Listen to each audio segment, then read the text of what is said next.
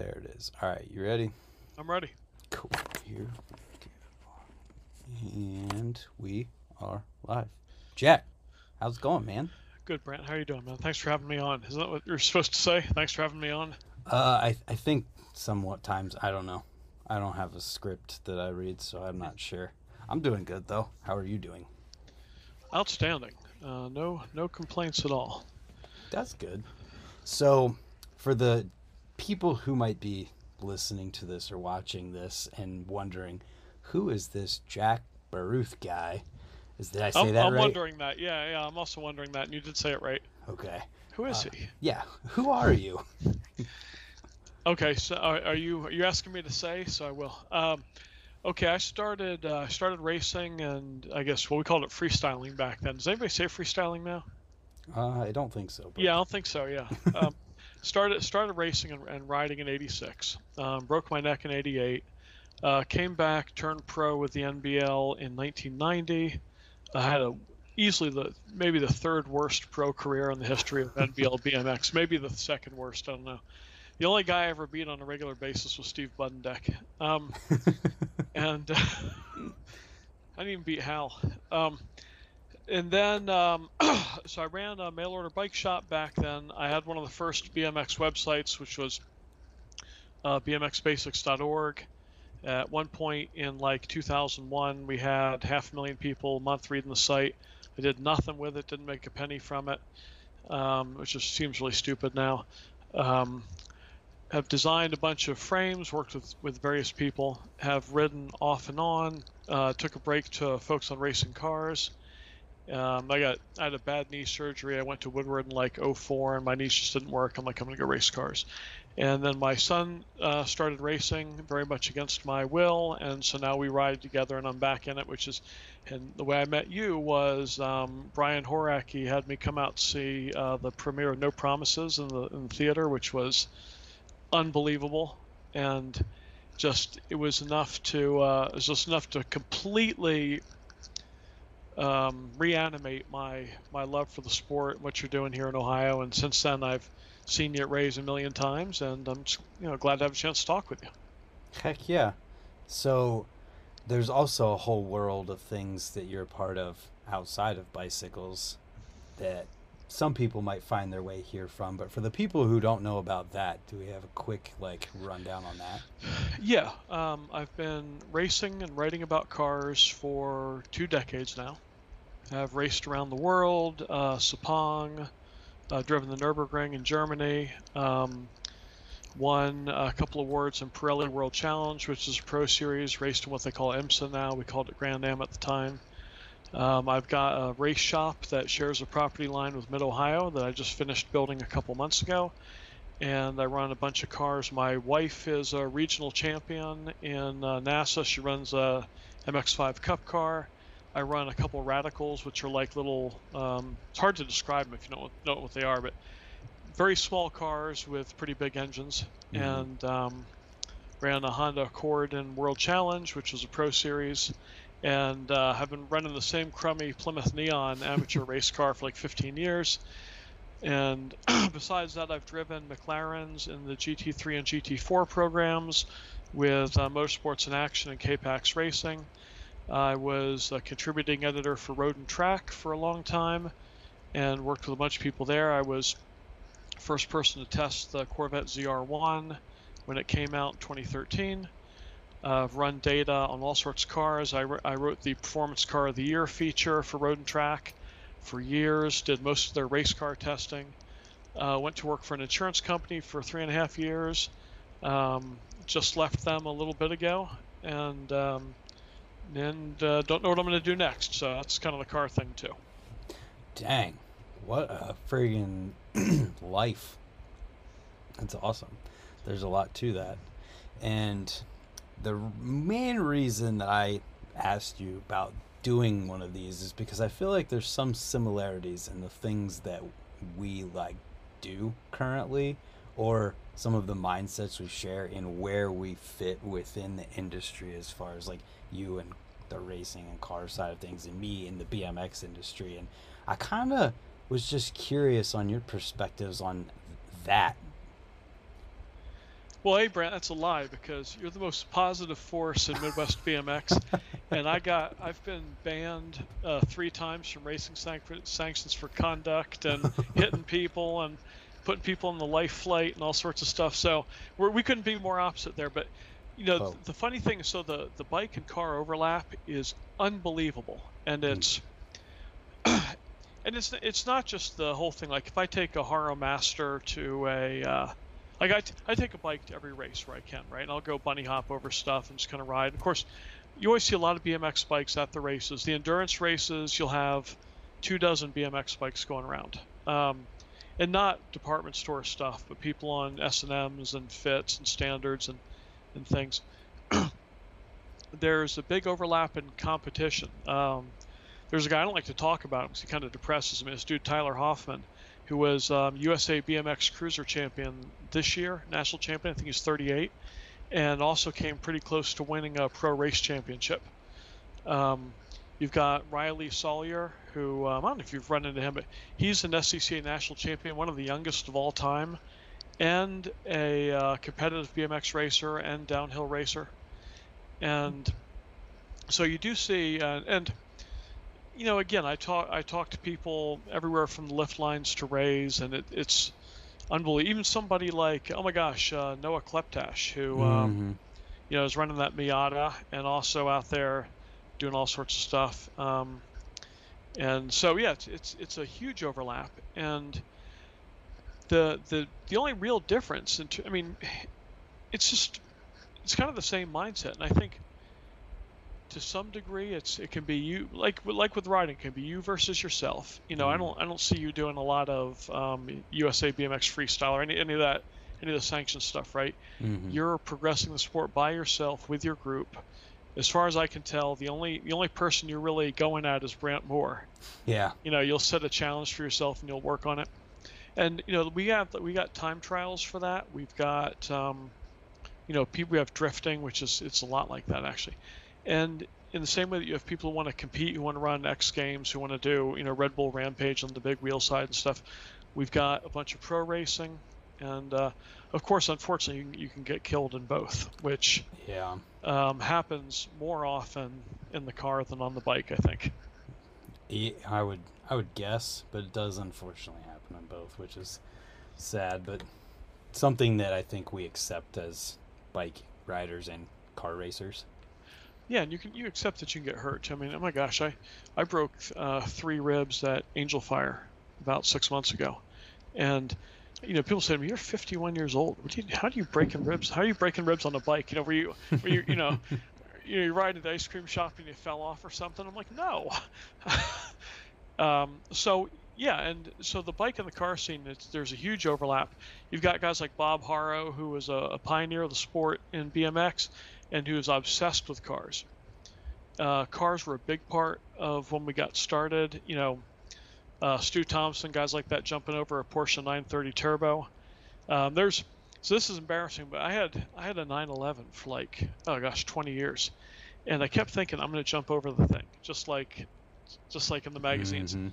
and I never had the right ramp or anything. And finally, I went to sell the car. And I thought, you know, I, I haven't um, I haven't done it. I got to go do it.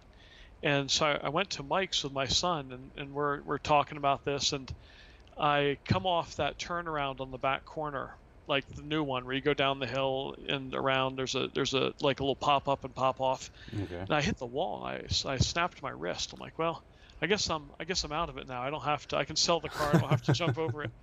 Um, but yeah, I mean the, the the car and bike overlap is is huge, and there are guys like uh, Schultz Design Works where they they do BMX graphics, they do car and, and mini truck graphics.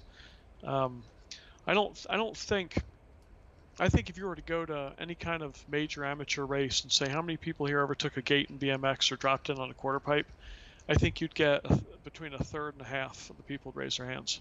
Uh, yeah, it just seems like there's so many people who start riding BMX and then end up in the car world. At least from my experience. Yeah, and uh, you know I was surprised. I have I think I've I have Laird Frame 299. My one of my park bikes is a Mike Laird bike. Had it for a while, And the number of people that come up to me at a track or a racetrack say, "Is that a Mike Laird bike?" Hmm. Like, how do you know who this guy is? Yeah. And say, "Oh, I, I saw that bike on his Instagram." So it, it, you know, it is. It's a big overlap. And then what's kind of depressing is I'll have a lot of people say, you know, well, God, I wish I could go to the Nurburgring and race, or I wish I could do all the stuff that you've done. And what I always want to say is, man, if there's a button I can press, and I can be 25 years old and able to run any downhill line in the country, or a- able to do the outside line of Profile World without, you know, throwing up, you can go race the Nurburgring. You know, you got your whole life to do that. You only you have a limited amount of time on the bike when you can really accomplish what you want to do. Yeah. And to me, that's the real gift. Everything else, you, you got, you know, I tra- I've trained hundreds of race drivers. I and actually I started off training BMX racers back in the day, and I kind of went from that to training uh, drivers.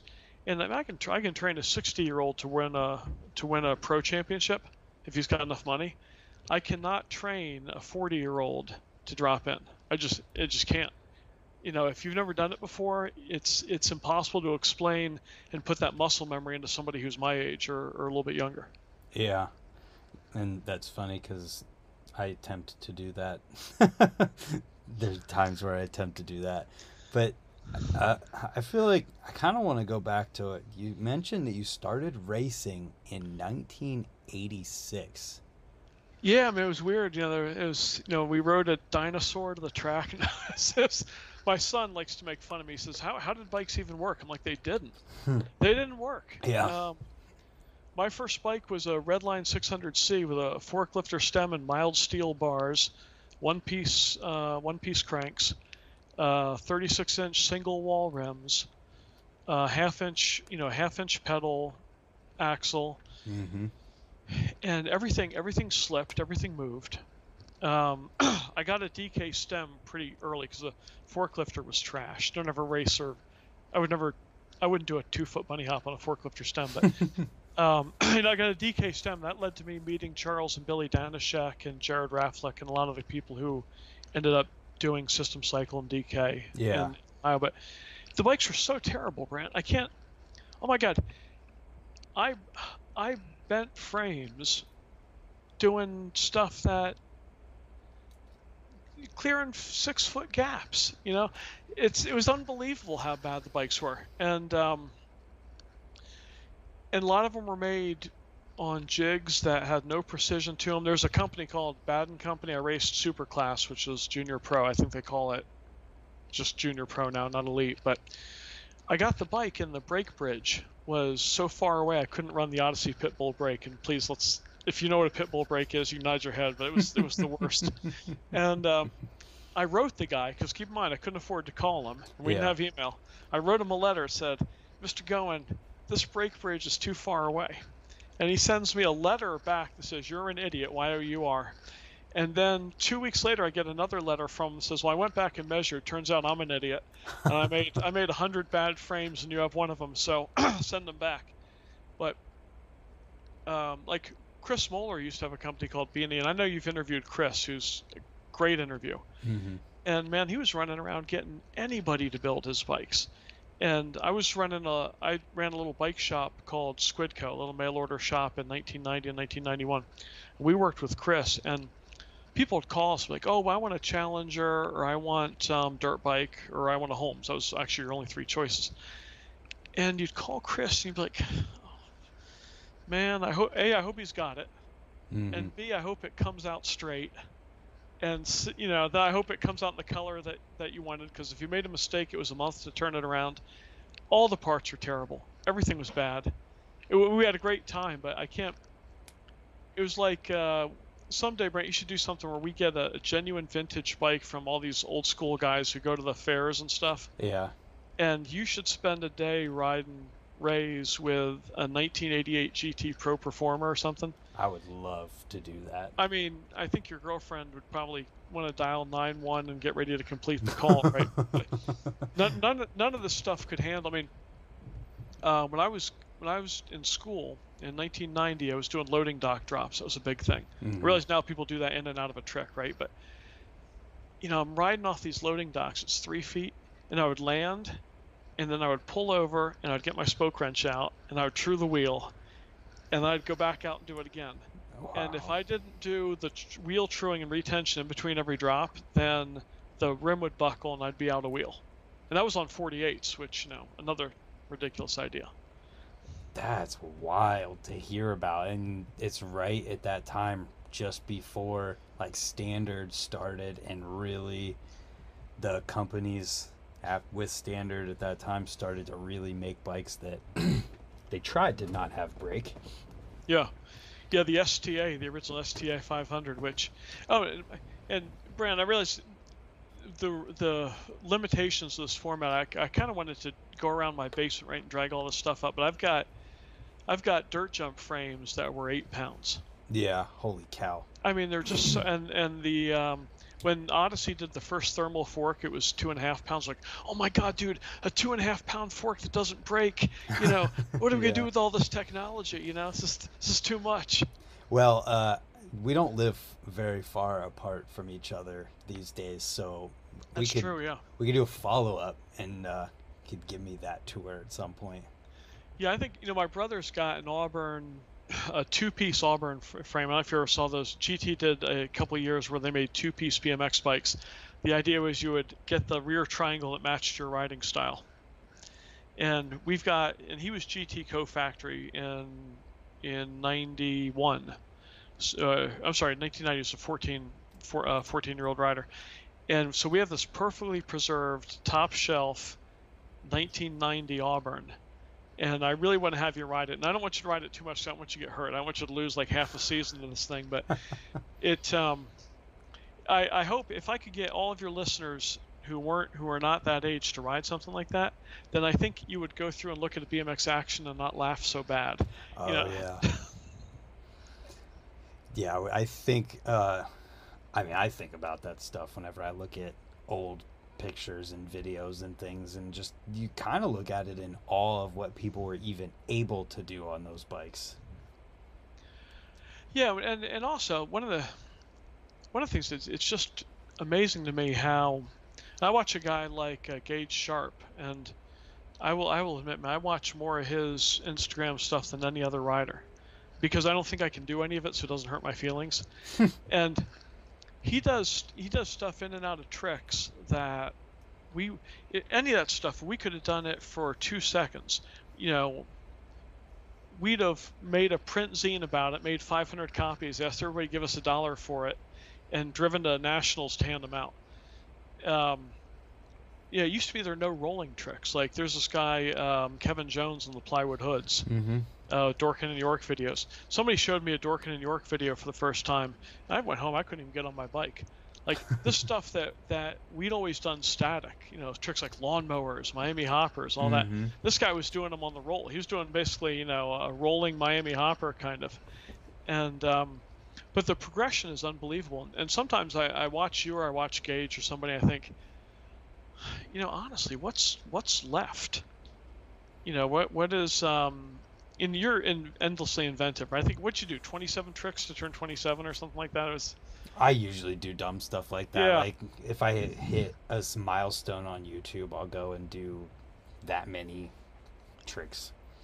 Yeah, we didn't have anything like that library. I mean, growing up, we like the uh, like your average Columbus Trails rider, right? We had a place called AMA where uh, Mhm. Todd Lyons, Lawan Cunningham, um, people like that, right? And honestly, so everybody could do a cross up, plain, not an X up, but a plain cross up. Most of us couldn't do it. I didn't learn X ups until I was 24 years old because until then I didn't have a frame long enough to get Oh, my yeah. handlebars past the seat. Um, you know, I just couldn't. You, you would just, you know, you'd hit your your handlebar on the seat. So, but do it. You know, you do a cross up. You, if you had the right combination of bike and rider, you could do a Leary, which is now a turn down. Um, you know, people did tabletops, not all that flat, honestly. Mm-hmm. We just didn't have a huge trick library, and everything we didn't string tricks together ever. You'd work on one thing, you'd tell all your friends you could do it. They'd say you were lying. You'd go out, you'd do it or not do it because you, you never pull off. I, I my big thing I went to this uh, thing called lawnmower where I'd ride in and out of the lawnmower perfect, and I can do it right now. I swear to God, go to my basement and do it right now. But I never did it in front of anybody who I respected without falling off the bike. That's funny. I know how that goes. You you could do it first try, by yourself, and then you go to show somebody, you go to film it, and it takes you two hours. Yeah, and once once you mess up once in front of a camera, you don't get any any more confident about it. it's funny, yeah. Yeah, I'm all too familiar with that, man. Uh, so, at what point did you move up in racing to get to the pro rank? Well, this is this is kind of embarrassing, right? I was um, I was a pretty good I was a pretty good intermediate racer. I broke my neck. I was on a training ride. I got whacked by a truck. What? And, um, oh, it was, it was so bad. It wasn't even breaking the neck, and I broke it up up top, second cervical. I got hit by this guy. Avoids my buddy who's crossing the road. Hits me. I'm just sitting there looking like an idiot. The it's a lumber truck, right? So I get underneath it. I get tangled up in the wheels, and then the back bumper of the lumber truck. Do you think what that looks like?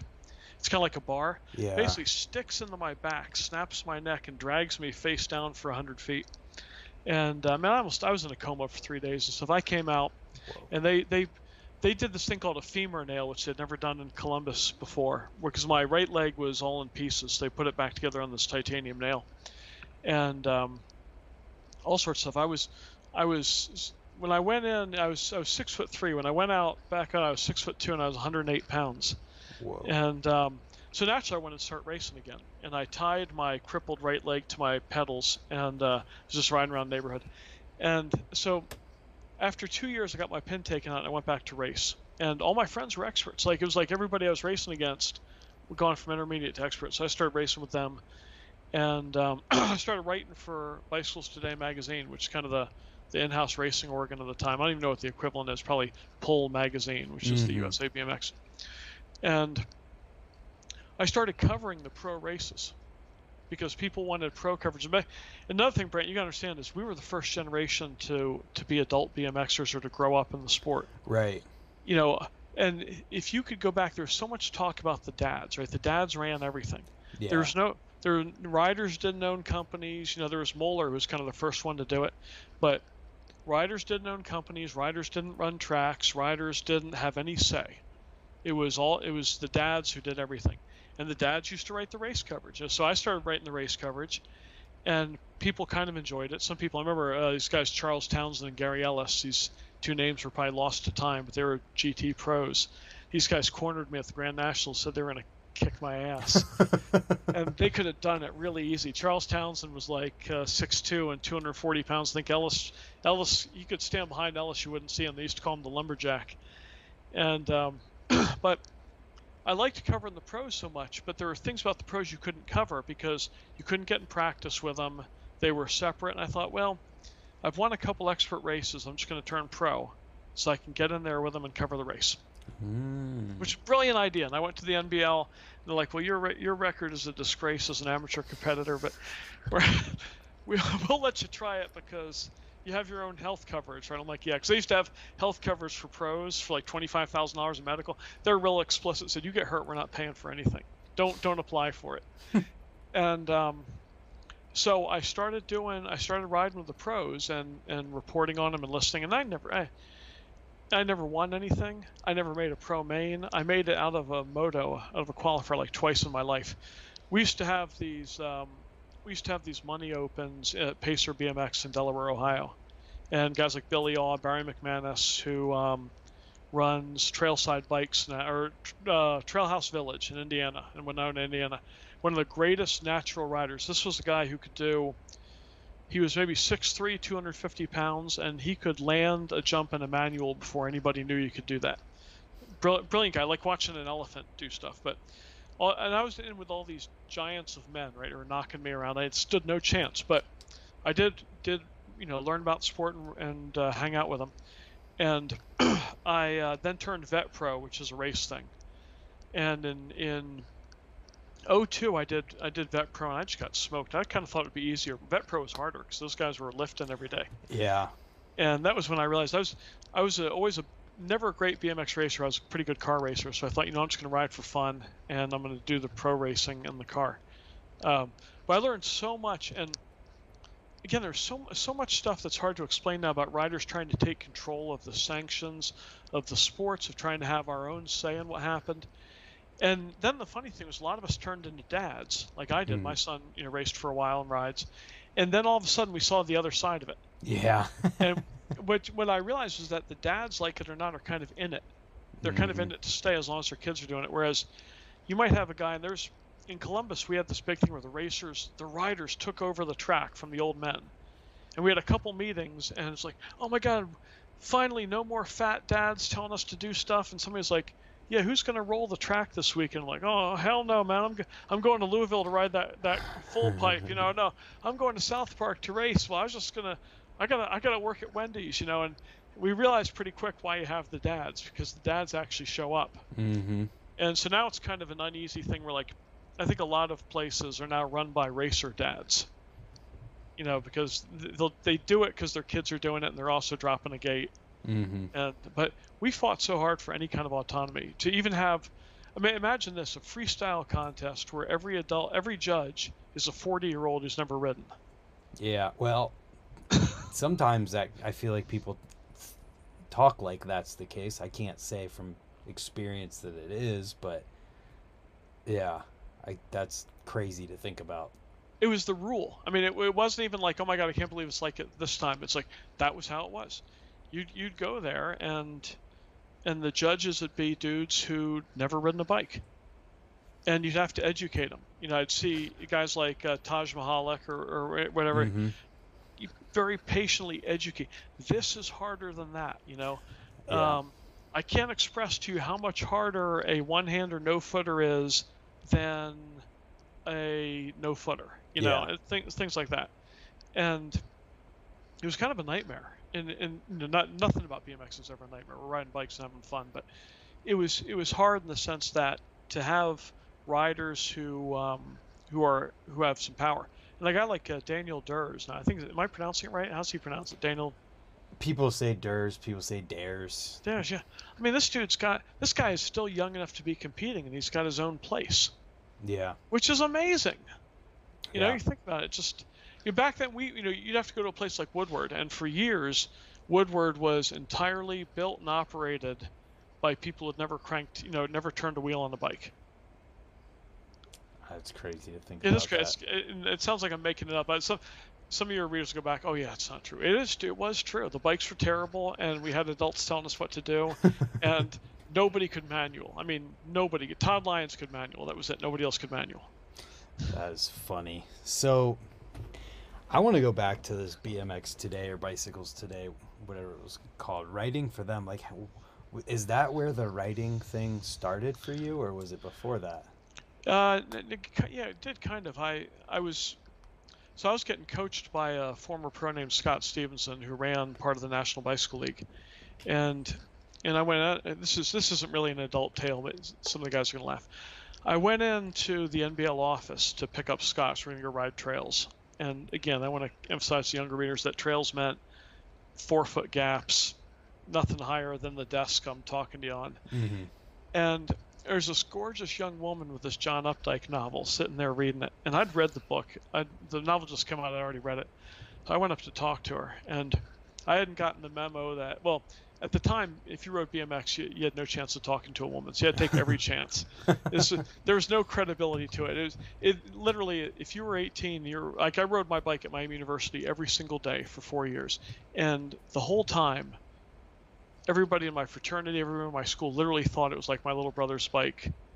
That, "Wait, dude, are you gonna are you gonna get rid of that that Haro Sport and get a real bike? like, no, this is my real bike. Anyway, gorgeous woman reading a book. So I walk up to her like, I'm, I just finished that book. What do you want to know about it? And she ran BMX today. She was like 28 years old, an older woman, very sophisticated.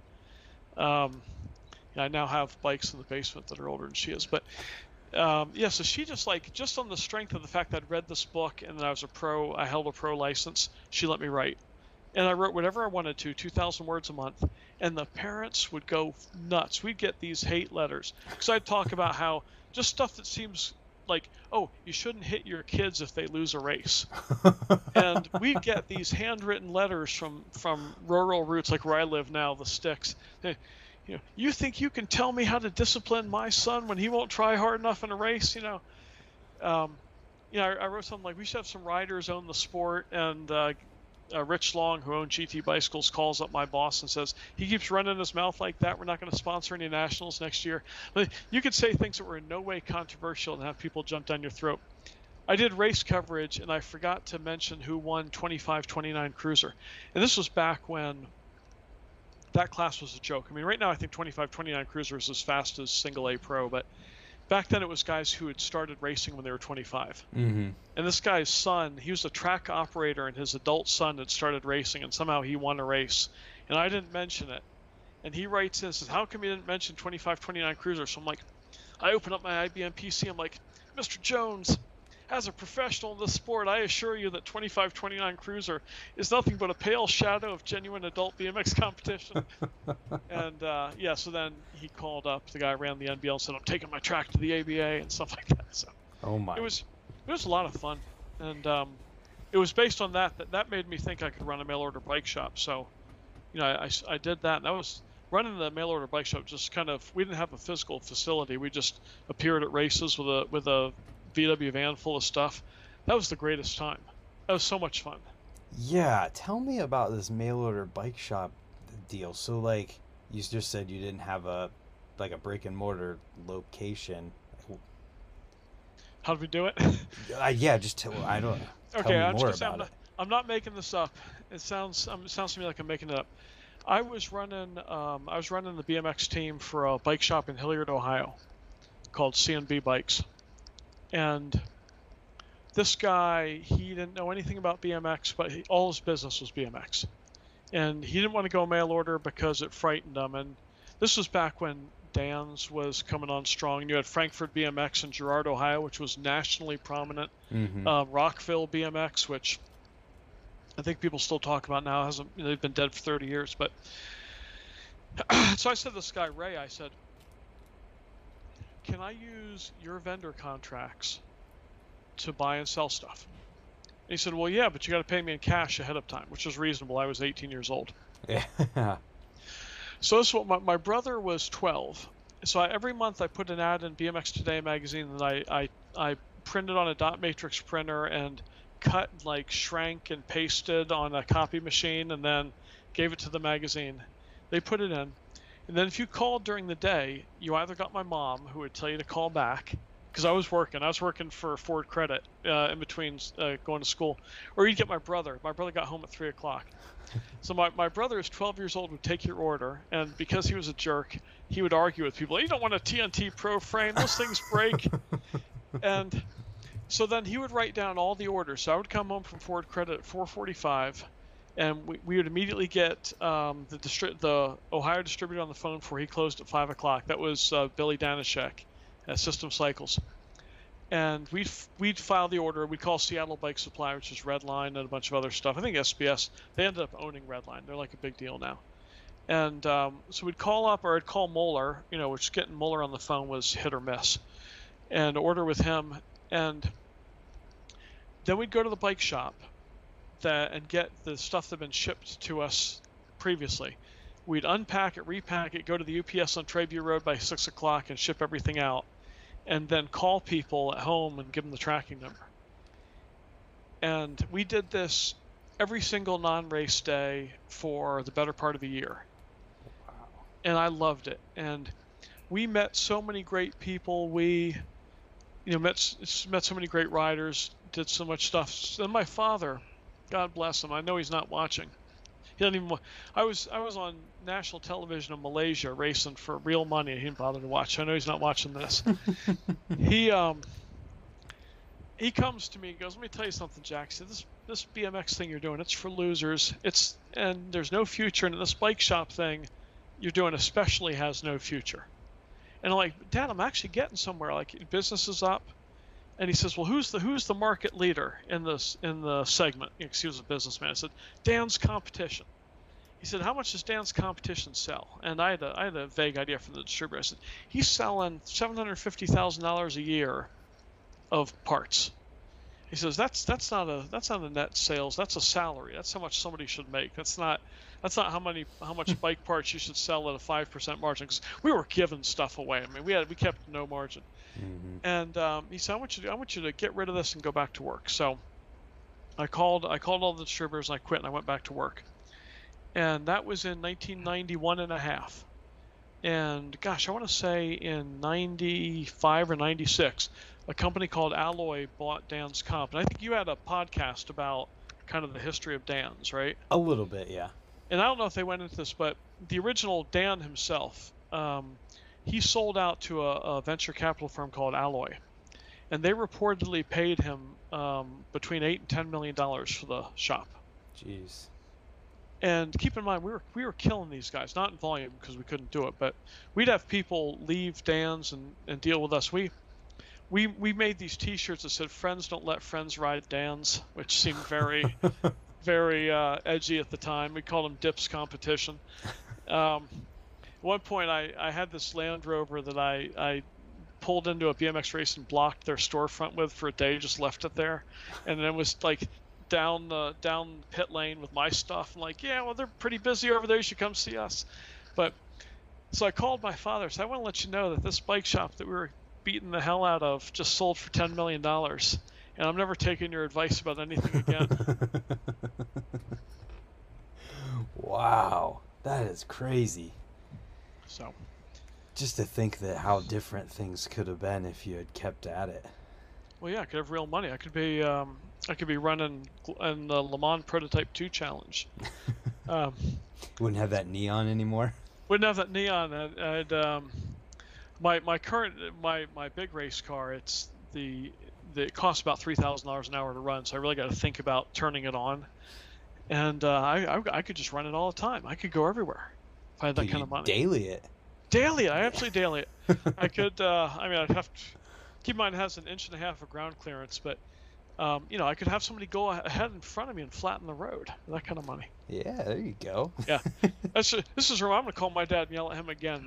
He's still alive. I think he'd like to hear what I have to say. I could be driving my race car every yeah, day. Could be a success, Dad. that's funny.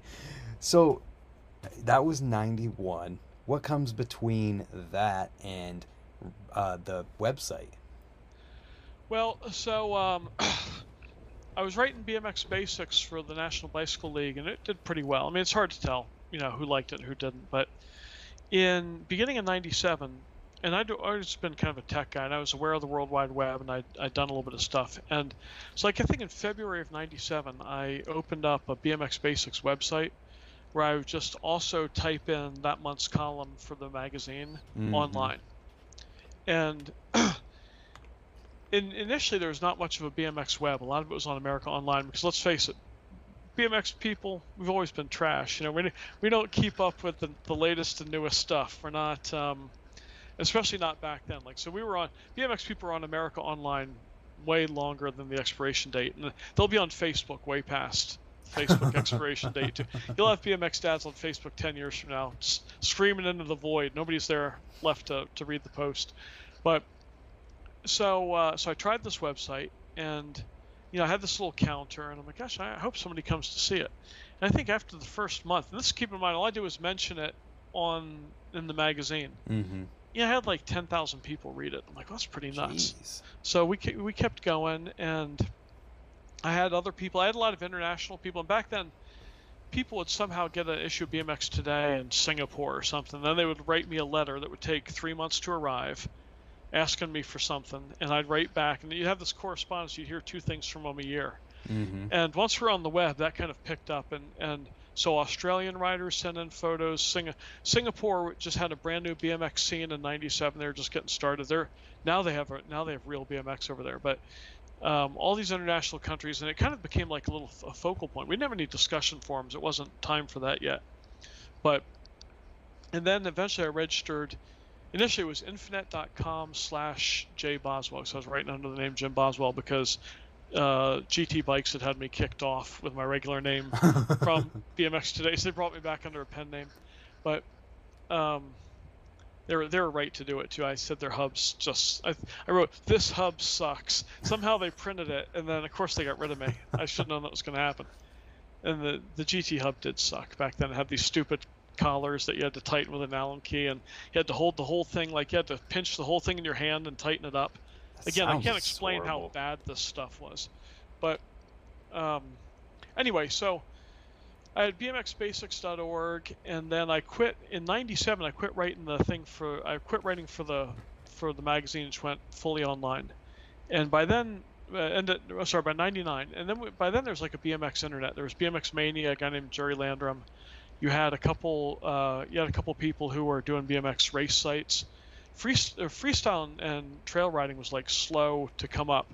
Back then, the only way you knew what was going on with trail riding is you'd you'd have to wait to get a video, like a VHS mm-hmm. cassette. And sometimes VHS cassettes were so bad, like there's so much stuff that didn't deserve to be captured on on tape. Yeah. There's this video, and if you haven't seen it, Brant, you have to come over and watch it. It's called "On the Down Low" by uh, this guy called the Gons, Mark Gonzalez. I haven't seen it, but I've heard of that name. Yeah, and it open. I mean, from a rider's perspective, it opens with him doing a maybe a 12 foot drop to flat. I mean, something nobody had ever seen. Yeah. But before that, there was a 45 minute soap opera starring him and his girlfriend. what? That was like this homemade movie about this love triangle between him and her and some other dude and we're watching this. Keep in mind, we'd paid twenty-one dollars for this video, mm-hmm. and like there are ten of us in a room watching this. Nobody wants to speak up and say fast forward this BS because, you know, what if the great writing starts and you miss it, and then the tape breaks or something? So we all sat there quiet as a mouse, almost like we're watching, you know, a dirty movie. and at one point, you know, Gonzalez trying to make out with this chick, and everybody's like, you know, you don't have your phone to look at or whatever, so mm. you don't want to mm. talk. It's super awkward. And then after 45 minutes of trash, Gonzalez jumps, uh, ra- bunny hops a three foot rail and does a 12 foot drop to flat. And we're like, oh, thank God, now the riding has started. um, there was a there was a video called uh, I'm, I ain't mad at you, the East Coast Ballers tape, that had a bunch of BMX pros flexing on a beach and talking about how their competitors were penguins and then like riding sit down wheelies. like, and again, you couldn't. You had to pay money to see it. It was 1999. It was mm-hmm. terrible. You had no choice. Um, so anyway, so there was like freestyle uh, street street and trails were slow to come on the internet, and uh, you had uh, Dig BMX, I think, which was one of the early ones, and BMX Board, mm-hmm. and so I kept that site going, and then in 2004, like I said, I went to I went to Woodward to ride um, Cloud Nine, which I was really excited about. They just built it, and I actually rode rode Cloud Nine Lot Eight with Jamie Bestwick, who was a I mean he's a monster now, but he was a monster then. He was mm-hmm. he was doing he was doing these huge alley oop airs just right. I just just walk up. Oh hey hey boys, how are you? You know, fine weather we're having. Just walk up, drop in, and do a, an alley oop air eight feet above the coping, and then get out and go. Oh, what's for lunch? You know. Um, so I went and rode Cloud Nine. I dropped in on Cloud Nine, and my knee just gave out. I'm like, man, I'm done. I don't belong here. I'm not. I'm not riding at any kind of level. I'm just going to quit. So I closed the site, let the domain expire, did nothing with it. People said, "Do you want to sell it?" I'm like, "I'm not selling it to you. BMX isn't really about that. Just go out and build your own great website that's free." Mm-hmm. And that was so stupid of me. I should have sold that too. hindsight, right? Yeah, hindsight. Don't don't give away your YouTube channel, Brant. Oh, that's great advice. I will not do that. That's funny. So, it, at what point you told me that you designed frames and parts? At what point in time did that happen? So that would have been from uh, 91 to about 95. Okay, so who was that for? So I had my own idea called the generic superbike. And a lot of this is race stuff. I want to kind of gloss over it, but nobody knew anything about BMX frame geometry. We just didn't. And this this thing like Mike Laird does now, where you go on his website and you say what geometry you want. There's none of that. yet. mm-hmm. and some of the geometry choices were so bad. A lot of the bikes had five-inch head tubes, which is just ridiculous. My first bike had a 15 and three-quarter inch top tube. I was six foot three. Whoa, that's short.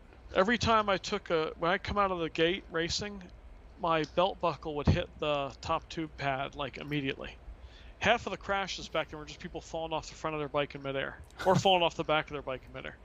Um, wow. The bikes were so bad, and the uh, free agent limo, which came out in '87, this is it was 19, 19 and three quarters inch top tube.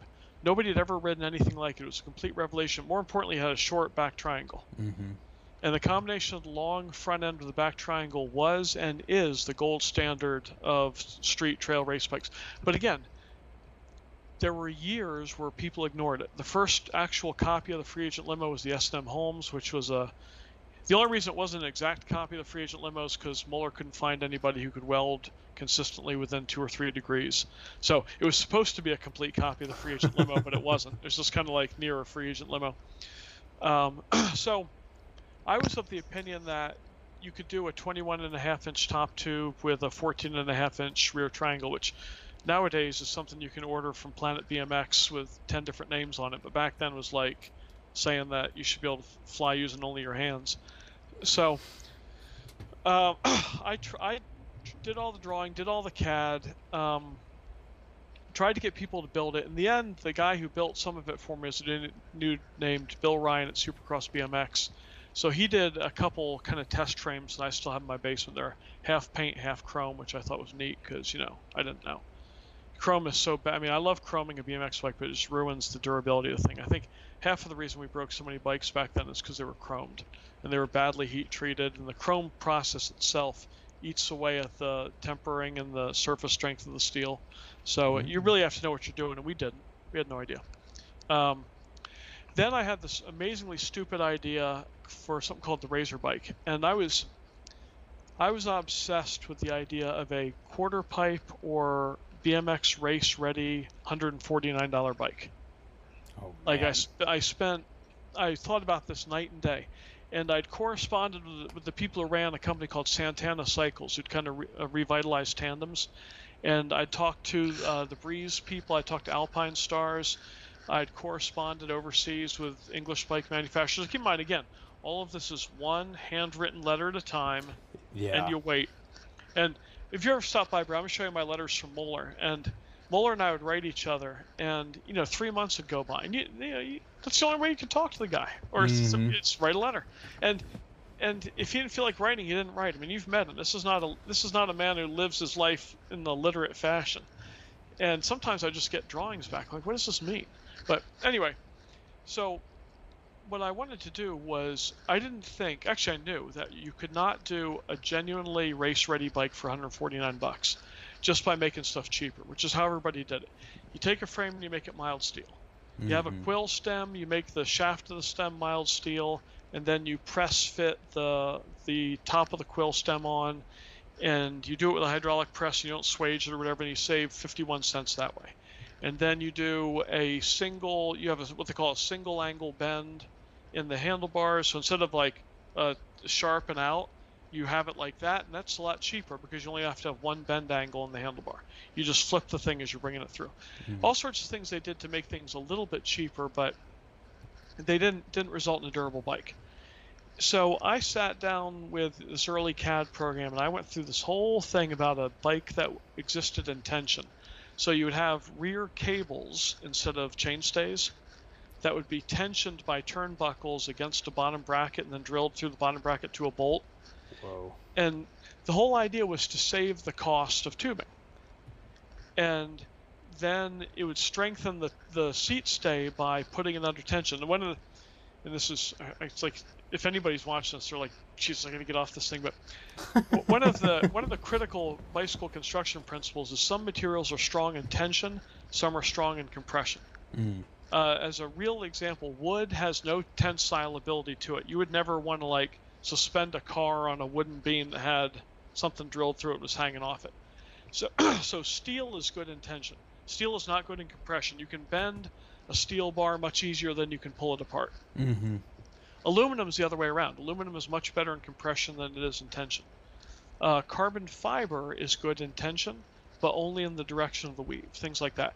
This was all stuff back then if you went to any BMX race or any any any day at Woodward or at Louisville or whatever, you'd see people break bikes. It just happens. See frames mm-hmm. break. So I went and looked at every frame. How did this break and why? So I ended up writing this 80-page document about how to build the perfect $149 bike using all new ideas. It wouldn't be interchangeable with anything else. It wouldn't be just like a crummy department store version of a great bike.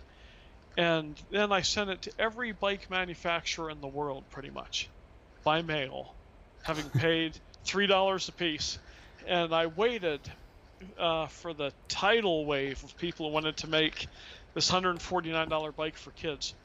And of course, nobody gave, nobody cared. Nobody was interested in it. Nobody wanted to retool. Nobody wanted to take the risk. But I was obsessed with the idea of making BMX affordable. When I was still at, I was at Miami University making four dollars an hour and uh, made, making lunch for my more fortunate students, and I would go buy like Team Murray's and stuff and fix them up and drill them and give them to local kids and take them to a race. And I was just, it was like, and I can only do so much as one person. And I was obsessed with the idea that if I could build a bike that any kid in America could ask his dad for, and if his dad, you know, had any kind of job, he could get it for him, and because people would drop out of the sport because their bikes broke. Yeah. And I bet that's still happening, right? You know. Oh yeah. if your bike breaks, it's it's super demoralizing. And if you can't afford a new bike, you got nothing. So my my idea was this $149 bike that a 120 pound kid could jump over a 10 foot tabletop and not have the forks buckle or have the wheel come apart. And and I just thought it could save the sport. And we and, as you, have probably been told by the old guys like like uh, Gromdad and those guys, man, the 90s were pretty hard in terms Yeah. of rider count. And I thought we could just make it cheaper. you know, we could make it affordable for everybody. Yeah. And um, so now you talk. 'cause I'm gonna cough. You're good. Here, I'll, I'll mute you. You can cough all you need to. Uh, that is crazy. Not only to hear about the concept behind that, but somebody also said here that they saw a vintage mountain bike that had a tension cable for a down tube. Yeah. All right, unmute me now. You're good. Forget mountain bikes, dude. We had that was a rip-off of a BMX bike called the Jack Slingshot. And the idea of the Jack Slingshot was that it had two tension cables for a down tube, Mm-hmm. and the idea was that when you came out, the bike would flex as you're up against the gate, and then it would spring out and give you an additional 2% power or something. And needless to say, these things broke the minute you looked at them. They're hugely valuable now. I can't mean- find a picture of one. Yeah, it's um, I think JAX slingshot maybe. Oh, okay. Nope, that brings up some women's clothing. That's crazy. Well, either way, it sounds insane. I also never, never underestimate mountain bikers' ability to ruin something. You gotta understand. I spend, a, I spend more time riding. I don't even, I don't even ride 20 inch at Rays anymore because I'm, I don't feel I'm coordinated enough. I'm riding it. I think every time you see me, I'm on uh, Ordnance or Mike Laird dirt jumper. But mm-hmm. um, mountain bikers will, will spend an infinite amount of money on nothing, and that that has always been true. And the worse, the worse we are as a rider, the more expensive we got. Like, I, I might have seen this on yours, but I got this thing called a Trek Session 9.9. It was ten thousand dollars, and I've cleared one 42 foot gap on it. When I say gap, I mean there's absolutely something underneath me. I was not taking a chance. But I was like 007, right? I was no talent, no style on a seven thousand dollar bike. That's funny. Uh, slingshot BMX frame is what someone told me. to Yeah, Google. slingshot. Yeah, it's it's out there, man. It's again. oh my god, we had we What had. in the heck is yeah, that? it doesn't look real, does it? Why? And of course, it didn't work. It didn't work. It was like the Addix plastic sprocket, or um, What? any number of terrible ideas we had back then. That just looks like a really bad crash waiting Yeah. to happen. Okay. So BMX has always tried crazy things. Oh yeah, I mean, gosh, um, you know, the mag wheel was the original crazy thing. If you think about it, that um, Was that did that come after normal wheels? yeah, well, the so the Mongoose Moto Mag was one of the first purpose-built BMX bikes. I think it was 1974, Mhm. and the, the it was a magnesium wheel, which is why we called it a mag wheel. Okay. and it was I've got one. I have original I have an original Moto Mag, it is it's three pounds, man. It's heavy as hell. Yeah. And then Skyway and then Skyway, ACS, and Peregrine did a, a glass fiber nylon wheel, the Tuff Wheel, the Peregrine Master, the ACS Z Mag Z wheel. mm-hmm. But yeah, the original mag wheel was magnesium because all those wheels immediately went out of true. So something like a magnesium wheel seemed like a good idea. Okay. That's crazy. I didn't realize that normal wheels came first, then the mag came out. Well, yeah. So the first BMX bikes, in theory, were the Stingrays. I mean, I, I'm guessing you've seen like the opening scene of uh, on any Sunday, and for years, you know, Linn Kastan did the first Unicrown fork, I think in '74. Motomag came right after that, and all, all these bikes sized for a 10-year-old. Yeah.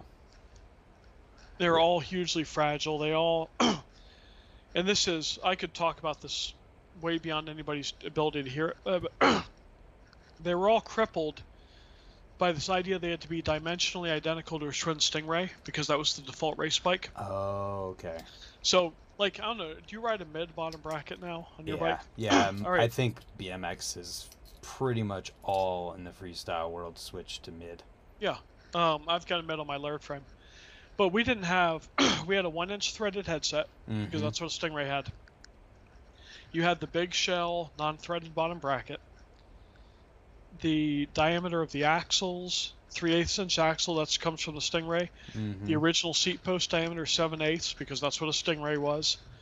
and all this stuff, even if you get a, you know, you get a brand new BMX grip right now, whether it's like uh, ODI, long neck or something, that will go fit on an original uh, Schwinn Stingray. The tubing size of our handlebars is literally from that. Yeah, seven eighths. Um, this I was at the workshop of a guy named Chip Foose a couple weeks ago in L.A. Who's kind of a car guy who's been on TV, Mm-hmm. I've heard of him. and he was showing me this Redline BMX bike he restored, and he he raced BMX and and repainted BMX bikes before he got into cars, and we were going through and he says, "What's a modern bike like?" And I said, "Man, a lot of this stuff still moves over."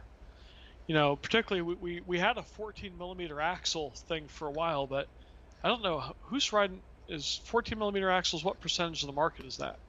Well, for a rear hub in a freestyle Yeah. bike, it's like 90 it's universal? Okay. Yeah, I would say. Probably I, more um, than ninety percent, honestly. Okay.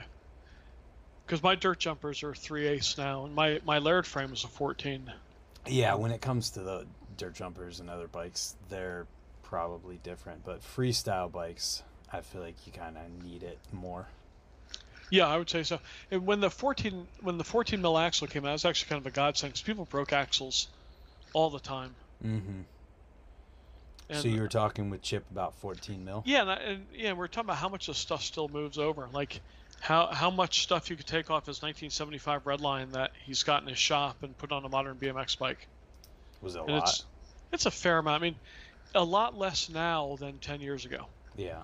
Like the the advent of disc brakes, you know, brakeless riding being kind of the the default for most people in freestyle.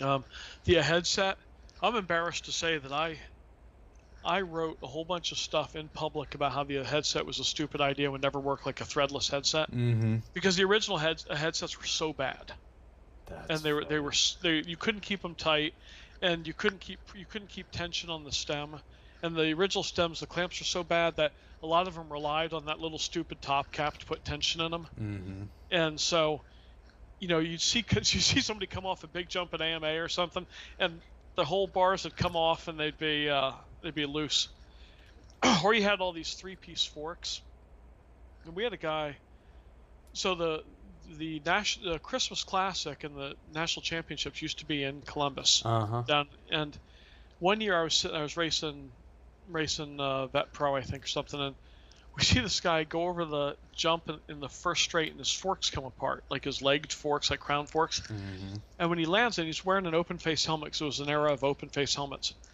and he lands and it puts his jaw through his windpipe so it's like the jawbone just cuts his windpipe off and um, so somebody who's been waiting to do this their whole life i think cuts his windpipe and jams a tube in there and Yeah. that's what saved his life. But like all sorts of stuff would just just completely break on you for no reason in the Yeah. earlier headset and, and Crown Fork era. Whoa. That's crazy. That that's super crazy to think about. I mean, I I feel like we're definitely very lucky to have bikes where they are today. Well, you're doing a lot more with them, and the, the two go hand in hand. If um, it would be when I when I see I see people riding, even like he, even um, some of the young guys you ride with, like a guy, like Gage or whatever, he couldn't have done any of that stuff on a on a Hutch Trickstar. You know, Yeah. the bikes just weren't reliable enough. So, it's you guys are making full use of it, which is is great to see. And even even me, I mean, I'm I hit bigger stuff now than I'm 51 years old, and I my son and I went to Bentonville to that Riveter, Yeah. And I was hitting stuff at the Riveter at 14 years old. There's nobody in America who would have tried that stuff. You know, the, I think my, my kid did the last jump at Riveter, and I paced that off. That's almost 30 feet. Mm-hmm. And in 1986, if you did a 30 foot jump, a they would have you would have been on the cover of BMX Action permanently. you know, they would have named GT would have named the bike after you. You would have had to have had your own clothing line, and it would have been. And now there are you know 12 year old kids doing it, not really thinking anything of it. So mm-hmm. it's um, kind of Yeah. neat. It's crazy to talk about the evolution of things, and I mean, from what I'm gathering here, when you're talking about how you write about, uh, you've written about like the headset and and things of that nature, it it feels like you've kind of always like pushed against the the grain of like with your own personal beliefs of things towards what you feels right and I kind of want to talk a little bit about that, but I also want to get your perspective on the BMX industry today, if you pay attention to it at all. I, I do, and I, I think my perspective on it is that it's great to see people doing stuff in sh- small batches stuff, but I can't stand the fact that the whole industry is overseas, Mm. and I can't stand the fact. I mean, listen, I've so I've I recommend Sunday bikes to people. Like somebody comes up, man, I, you know, I'm 18 years old. I want to ride half bike. Go get a Sunday Soundwave. You know, you know it's not going to break. hmm But when I, I keep spreadsheets to see what my bikes cost, like so my son, I had um, he he's on his DefCon four, but you know you know who I mean. What's his name? The guy who built the bikes for Gabriel Burns. Um, oh, it'll come to Dutch, Dutch bikes. Okay.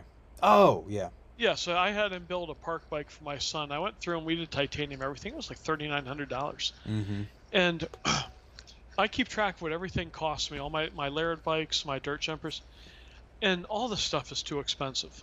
Every everything, and I gotta think. And I'm just I made the same mistake 30 years ago. I'm gonna make it here now in front of you.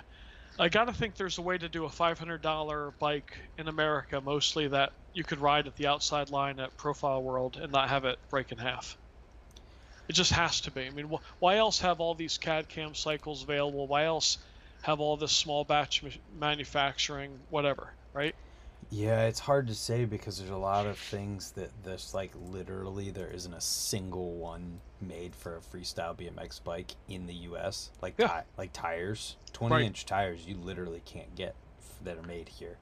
Uh, rims, I don't know if there's a single freestyle rim made here. I know there's other like racing rims. I think there's some carbon rims that might be Yeah. made here. Velocity makes a great double wall 26 inch. This is a this is a commercial message, Brant. Okay. Velocity rims in Grand Rapids, New York, or Grand Rapids, Michigan. I'm I'm 245 pounds and I can do loading docks without breaking them. So, but they don't Mhm. make a 20 inch. Right. So yeah, I don't I don't think there's an American 20 inch freestyle rim. Then pedals, at least, Yoshimura, De- five Dev. But, But those that's are rare. expensive too, aren't They're they? super. ex- Yeah, you, I have a bunch of Yoshi pedals, man. I, actually, I gave David Lee a set of Yoshi pedals because he couldn't get a set. Yeah. I'm never gonna get those back. Those are those are 200 bucks. Right. The whole bike should be 500 bucks.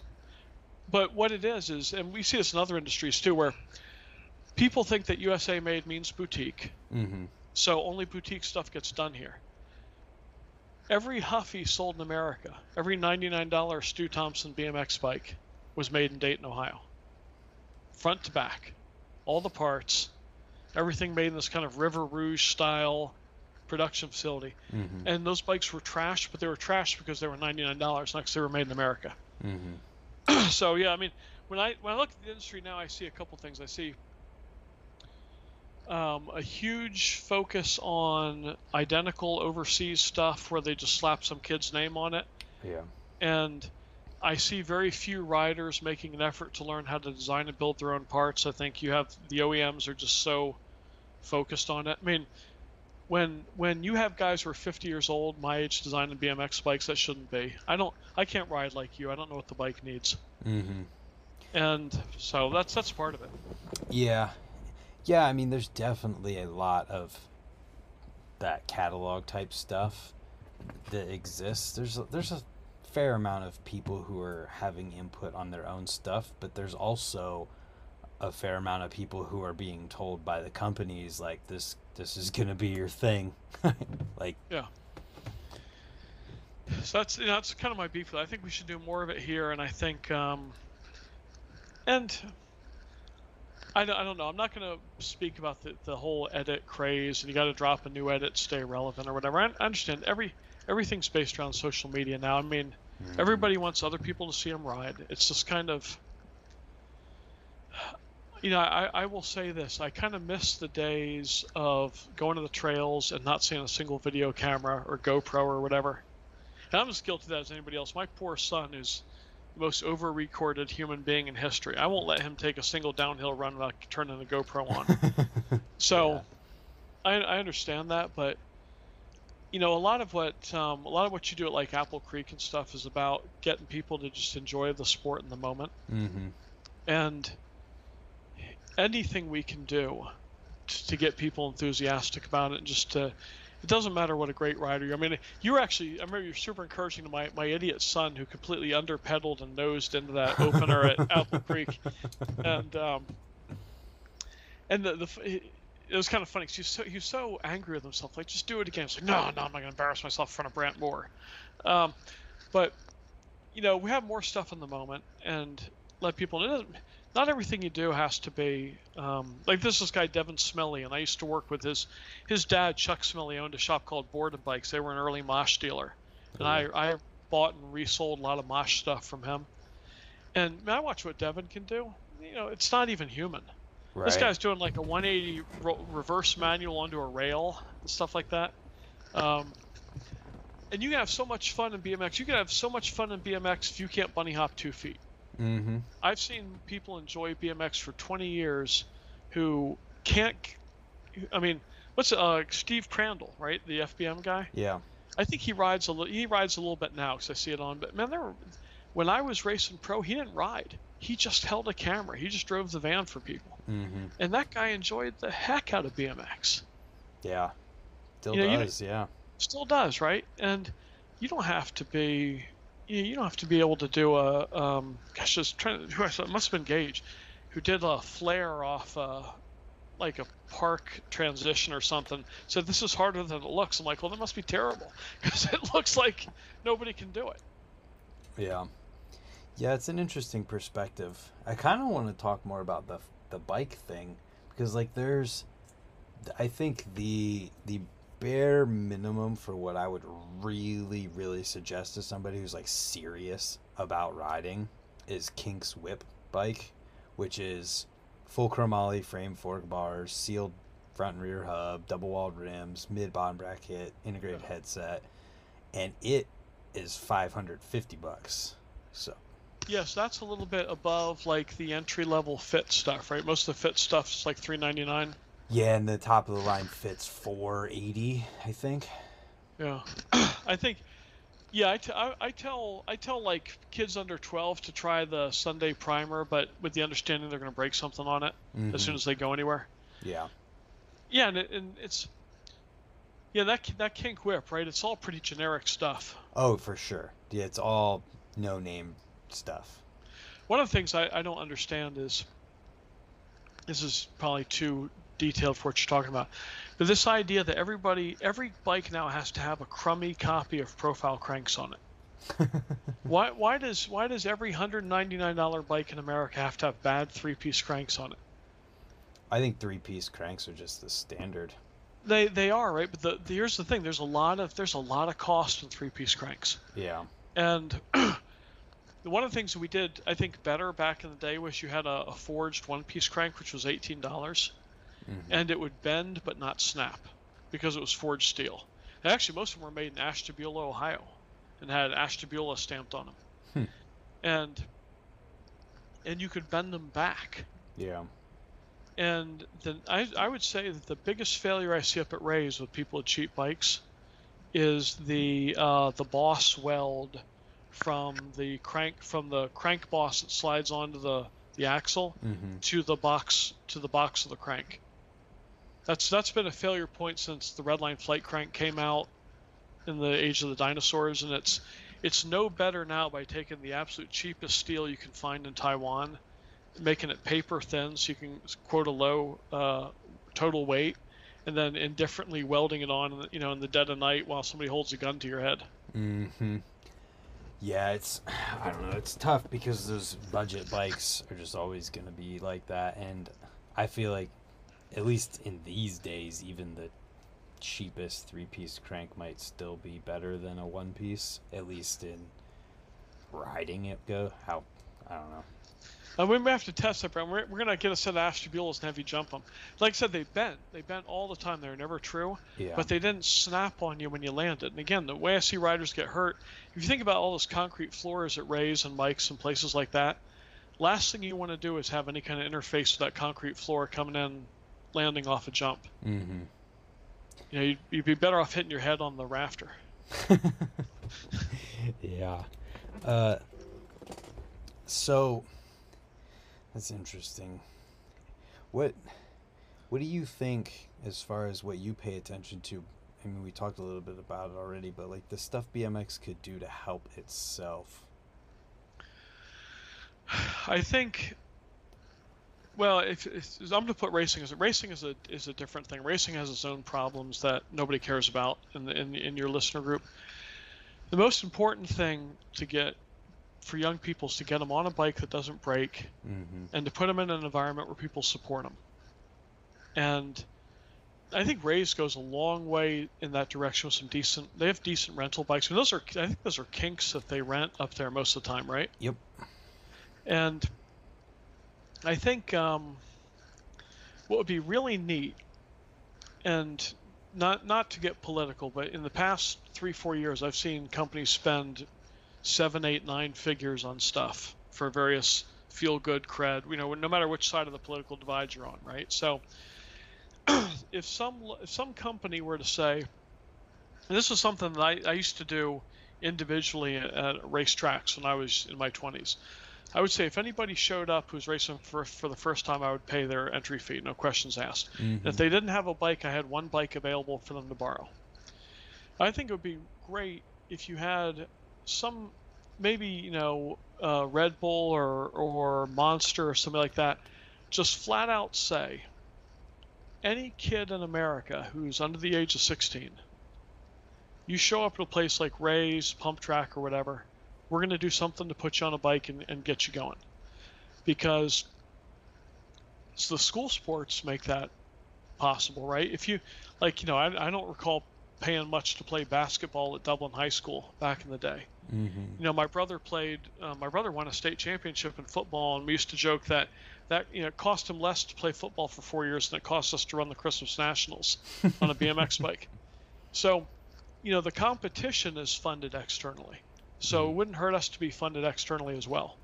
And you know, if I if I ever um, you know if I ever sell a book or something or get a, a halfway decent executive job, I would um, I would make it possible for kids to come in at Rays and time and time again, I, I've seen kids ride at Rays all day, come in in the morning, go, you know, beginning tonight on a rental bike, doing everything they can. And I'll talk to them because you know, I, you know, maybe I'm, I'm old and tired. I, I need, it, I got to rest for like 10 minutes between those profile world runs, and I'll talk to people, and um, or you know, like you know that downhill run from the top uh, where Yeah, everybody the- sits up there. The green line. Yeah, I can do that. Well, I can hit that like six tables, and then I got to go up and sit for ten minutes. So I talk to people, and I'm like, "You coming back tomorrow?" And surprisingly often, the question is, "No, this is all the money I've got." So BMX BMX is like crack, man. It sells itself. And if Mhm. and if the the two things that kill kids in BMX are they can't afford it and they get I think the current phrase is gatekeeping. You know, people treat them like trash because they're riding backwards on the pump track or because they don't know the rules or they're in somebody's way Mhm. or you know they're not very good and they're embarrassed.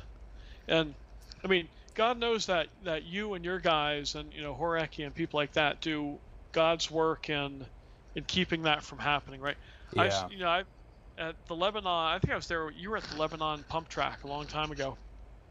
The one in um, the one north of Cincinnati, the, the Uh-uh. tore down redid. I haven't been there. I think it was it was it was some young rider who was working there all day with people, and he never got to ride. You know, it might. I thought it was you because it was the kind of thing I thought you would do, but it might have been um, uh, it might have been Gage. But anyway, this idea of if the older riders who everybody respects, you guys take ten minutes out of your time to focus on a 12 year old or a 10 year old, and you know, for every kid, and this is something we talked about beforehand, for every kid whose father is determined to mold them into the next Devin Smillie, there are there are a hundred dads who don't understand, don't care about it, don't don't support it. My dad was like that. My father never, you know, he just supported any high school sport I did, but he hated BMX. Yeah. And so anything we can do, if you see a kid at the pump track, he's 90% of the way to being a rider. Yeah. And I try to do it, but let's let's face it, man. I'm I'm old. I don't ride all that well. I don't have a huge amount of credibility. I look like somebody's dad, which I am. So when I when I talk to some 15 year old about, hey man, you want to, you know, I see you're trying to get around the pump track. They don't want to listen to me. They're they're surprised, you know. I'm Mhm. not, uh, you know, there for diabetes treatment or something. So it takes it takes the younger riders who have credibility to sit down with them and, and work with them. And if you do that with a couple, those people will come back and they'll figure out a way to do it. Yeah, yeah, that happens at Rays. I I see it a bit where we're we're hanging out and a younger kid's there and goes and just try and give them guidance on whatever they're trying at the time, and and it's been cool to see those kids get older and get better with time. It is a, the thing that I the thing that's easy for me to forget and maybe for a lot of adult writers to forget is Rays is hugely expensive. Rays is what twenty two dollars a day. I think it's more than that now. It, it might be more than that, and I think there the number of kids in America who can't put their hands on twenty two dollars a day is probably a lot bigger than the number of kids who can. Mhm. So a lot of the stuff has to happen at like that new um, that new trail in Cleveland. uh, Cliffs, yeah, man, that's a hell of a place. that's incredible. Yeah. But when I went, my son and I went to Cliffs right when it was getting dark. All these kids riding backwards, crossing the track or whatever. And then you got a bunch of 18 year olds up there cussing at them Mm, and not really offering any advice, just like get off the get off the trail, right? yeah.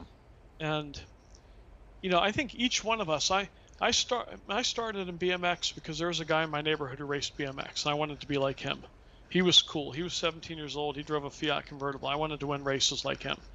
And by the time I was 16 and he was 19, I could have I could have coasted two pedals out of the gate and still beat his ass. I'll never think he was that good. but you know, we get started in this. You might you might come out because you saw a video or something, or because you just like the bikes. But it's the interactions of riders like you that make that make permanent riders out of people. Mm-hmm. And as weird as it sounds, the kids like uh, what young Huck Kerensky, those guys, those guys, the kids who are really getting it done don't need any encouragement. They know they're getting it done. They know they're doing a great job. Um, you know, kids who have a lot of talent. The the 12 year olds who are clearing all the blue line stuff in the middle at Rays, those guys don't need any encouragement. They know that they know they're doing great. But the kids who are back wheel bunking the uh, the beginner section, Mm-hmm. you know, who are making that weird kind of shifty motion when they pull up Yeah. those, those are the people you have to focus on because they're the ones who are at risk of quitting because they're not seeing any progress. and then you go home and then they can play, you know, Call of Duty Warzone with you and me, right?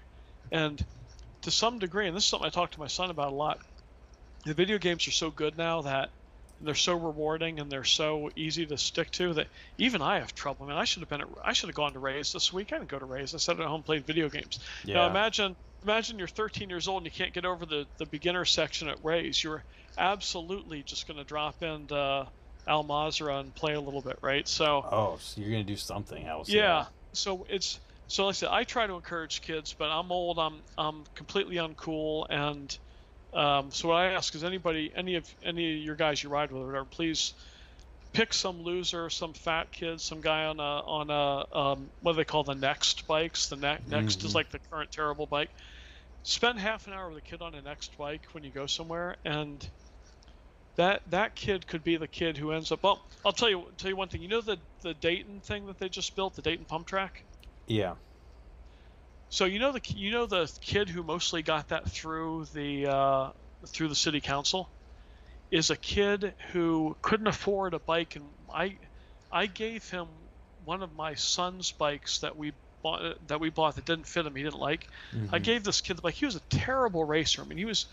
I can't express to you how bad he was. He was so bad that you'd have kids unclipping and falling out of the gate on the moto behind them because it was taking them so long to get through the track. Mhm. I mean, the, if, if it was a five person race, it would be four kids, then 20 seconds, than this kid.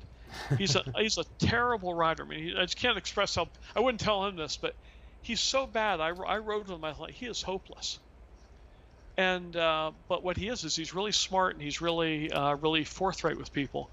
And he went to the city council there in Huber Heights or whatever that is, and he and his mom, and they don't have any money.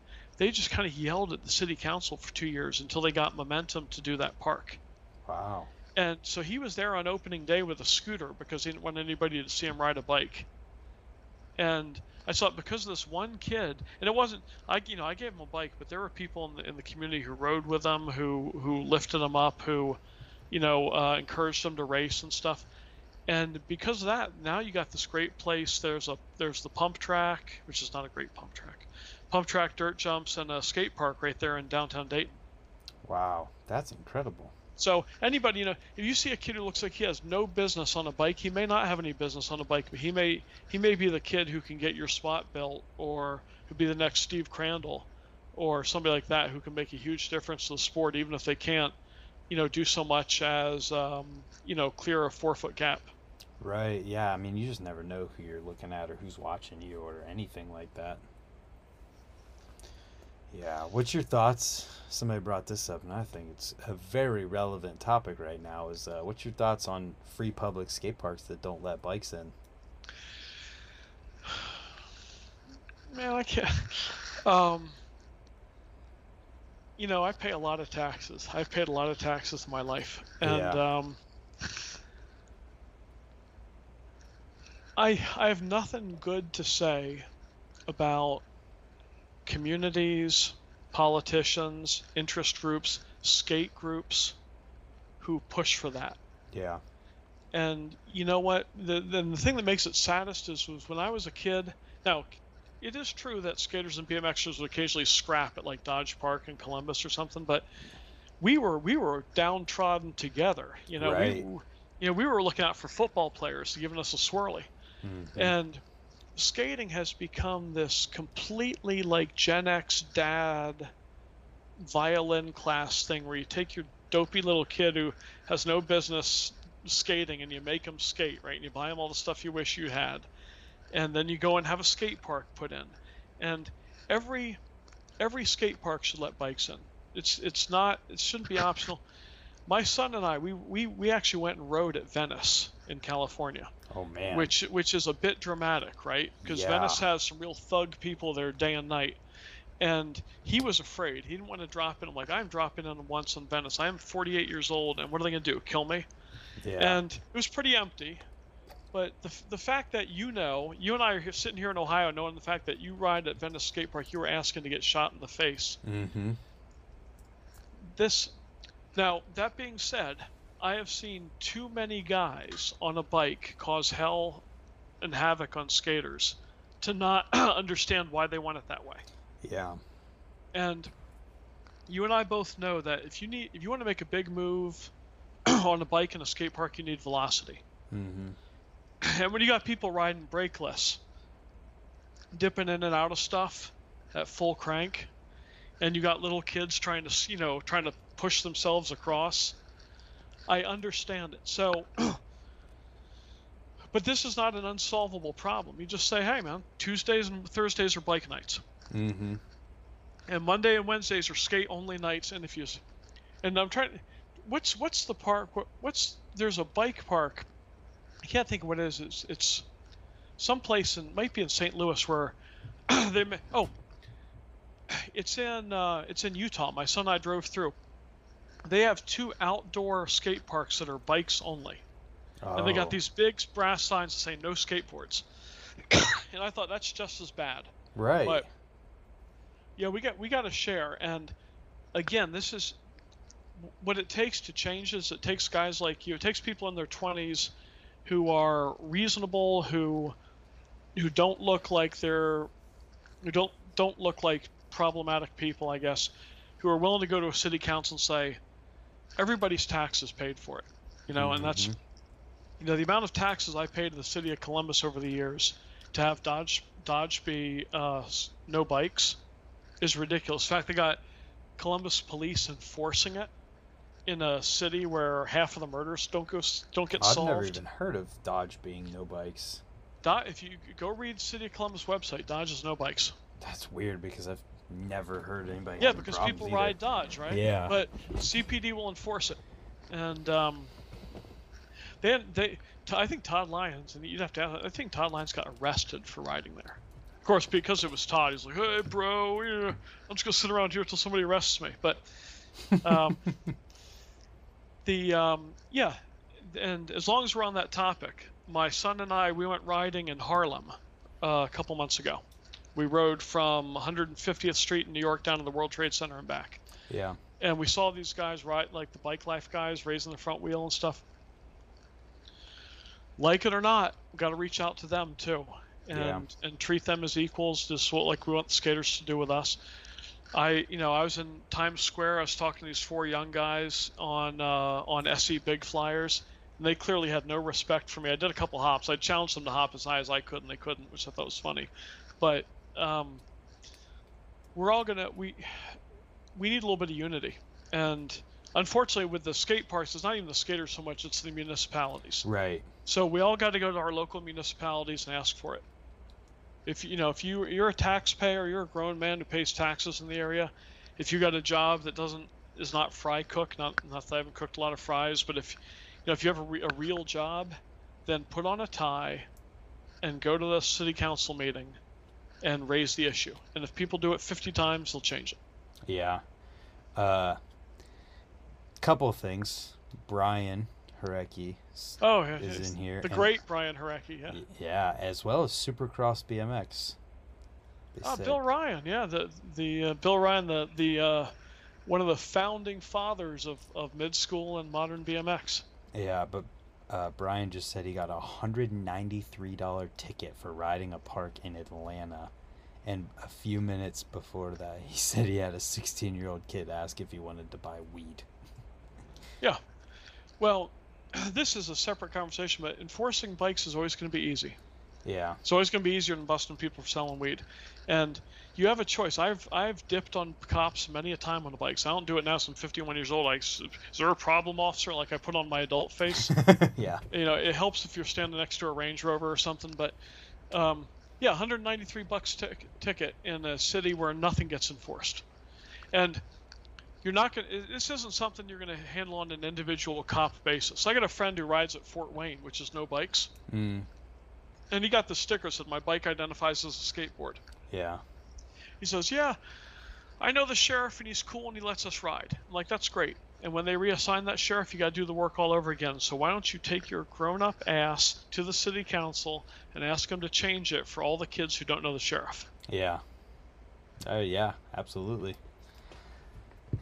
It's uh it's a crazy thing. There's a current like there's a current post from a mayor of Hurricane, West Virginia, who they just built a skate park and he posted a video just of the park and a couple people using it and then the rules and it says first rule is no bikes allowed at the skate park and there've just been tons of people sharing this post and saying like go leave a constructive like well worded response to this thing and it's just wild to see. And then there was a whole thing last week from a rider in Michigan talking about modern skate parking or ski yeah modern Yeah, skate Mo- modern, which is bikes on Tuesday nights only, I believe. It's Tuesdays and Thursdays from six to eight, maybe eight thirty. I think it's just six to eight. Yeah. And they if and his post was about if a BMX rider wanted to buy a pass for a certain period of time, they had to pay the same amount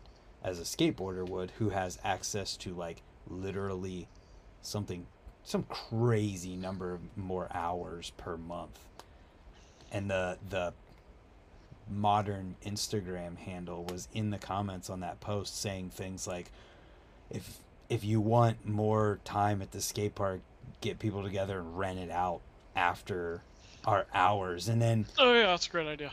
Yeah and and it costs $300 and they put an example of like if you get 20 people it costs only this much per whatever and and it's just like i don't know. Sometimes it feels like there's this this skate hate towards bmx that p- people are trying to claim doesn't exist anymore but definitely does exist. Well, I gotta I got to say, I, I sound like my father when I say this, but we gotta we gotta own a little bit of it because you got. And again, I understand riding brakeless is what's done now, and and I'm, I'm I don't have the skill to do it, but the number of times I've been at a park and I've seen a guy drop in brakeless and take a line that uses up 80% of the park, mm-hmm and every every nine year old whose mommy and daddy are sitting there watching him be a, the next Tony Hawk have to watch the kid cower in the corner while somebody comes ripping around on their Sunday sound wave at 24 miles an hour so that they can blast from one hip to the next. Yeah You know, we all, as BMX people, we're pretty good at minding uh, minding our own community at a place like Ray's, right? You don't see a lot of people cross and get hurt at Ray's. Like, we all know that the really great riders are allowed to ride Profile World backwards, but you can't do it when the when the kids are dropping in on the inside line mm-hmm we're pretty good at, at minding our own business and handling our own business at places like the pump tracks and all that. but at the skate park, very few riders in their teens and 20s have the kind of discipline to wait 10 or 15 minutes for a line. And you know, talking about modern, I ride. You know, I was I worked in in Ann Arbor for a couple years. I rode modern on Tuesday nights, and there was a line I like to take where I had to go across the park. I'm 40 something years old. I'm 200 something pounds. I'm on a dirt jumper and I had to have my eyes up the whole time. And about half of the time, I'd have to abort for a Mhm. kid on a scooter who's coming in. yeah And there are too many young riders like, nah, the hell with that. I'm going to finish my line, and these kids are going to get out of the way. And you have the right to do it. God bless you. Go out and do your thing, but understand that kid and his mom and his dad will go to the city council meeting and make sure that the next park doesn't include you. yeah You know, we dig we dig our own grave for that, and it's not fair. It's not fair that we need more space to run up than the skaters do. It's not fair that so much of the stuff that, like, I think you're the least likely. You know, you do more lip tricks and more slow speed stuff and more stuff that uses a single ramp than any other rider I've ever known, since Martin Aparijo, and. Um, But yet, even you, man, you know, at that, that little Newark or Norwalk skate park, or whatever, near Apple Creek, I forget which which town uh, it is. wooster Wooster, yeah. I mean, you need to come down off one side and go over the box and go up, right? So you, Mhm. you need the whole line for that. And let's face it, that, that same area can take 10 kids on skateboards. skateboards. So we need to. So what I'll say to, to riders is be an ambassador for your sport, which is watch your line. If you see a kid coming in, there is nothing in the world that stops you from going over and telling an eight-year-old kid, "Do you mind letting me take this run and then I'll give it back to you?" That's you know nobody will think you're a creep. Nobody will think you're weird. It's not beneath you to do it. It's not beneath you to go ask two kids to hold off their line. You know. yeah And if we all did it, then the skaters wouldn't hate us as much. I understand why they hate us. It's not because we're somehow cool and they're not. It's because we both know that in any bike and skater collision, particularly if it's a full size dude like me or Gage or Horaki, who's six foot nine, um, you know, the the skater loses in a really big way. mm-hmm So that's that's the end of my rant. I I think that bikes should be should have equal time. yeah I mean, God knows we can let scooters in, we can let bikes in, but again, from the you know I talk to guys. Um, you know, uh, Skate Naked, right? Do you ever ride there in Columbus? I was only there one time before they let bikes in for just to go to a skate contest that they had because somebody from up here was going to it while I was living down there. I mean, I go to Skate Naked sometimes with my with my boy, and man, we negotiate stuff because you got all these tatted guys look like they're in the the Crips, you know, skating in there, and, and you go to them and go, hey, essay, do you mind? Would it trouble you too much if I went hauling ass across this and jumped these two boxes? Because I need the space. Mm-hmm. And most of the time, I go, yeah, man, but, you know, not not too long because I got to skate too. Like, Yeah. it's fine. Yeah, there's definitely an element of that where I think if people just realize that it's a two-way street in those situations and all you have to do usually is ask it's it's in my mind it's pretty similar to the concept of skate park etiquette and an 8-year-old kid who's never been to a skate park in that you can't expect someone to think about something until they're exposed to it or someone just says something about it so it's yeah, similar It's, there's nothing natural. Then the the car analogy, not that anybody asked for it, but one of the cars I race is called a Radical SR8. Yeah. It's 1,700 pounds, 480 horsepower. It is it's an inch and a half off the ground. I do 158 miles an hour on the back straight at Mid Ohio. The SCCA has me in there with these 900 horsepower Camaros that also do 160 miles an hour on the back straight at Mid Ohio. They can't see me over their door Oh, okay. and if we collide, I get decapitated and they get a they get a dent on their fender. So when I go race with those guys, I walk around the pit and say to them, "My name's Jack. This is my this is my son. Please look for me because we're doing 158 miles an hour on that back straight, and if you move over move over without looking, I'm gonna die. It's as simple as that. There's no two ways. I hit the if I hit the concrete wall at that speed, there's it's it's 100% certainty. Mm-hmm.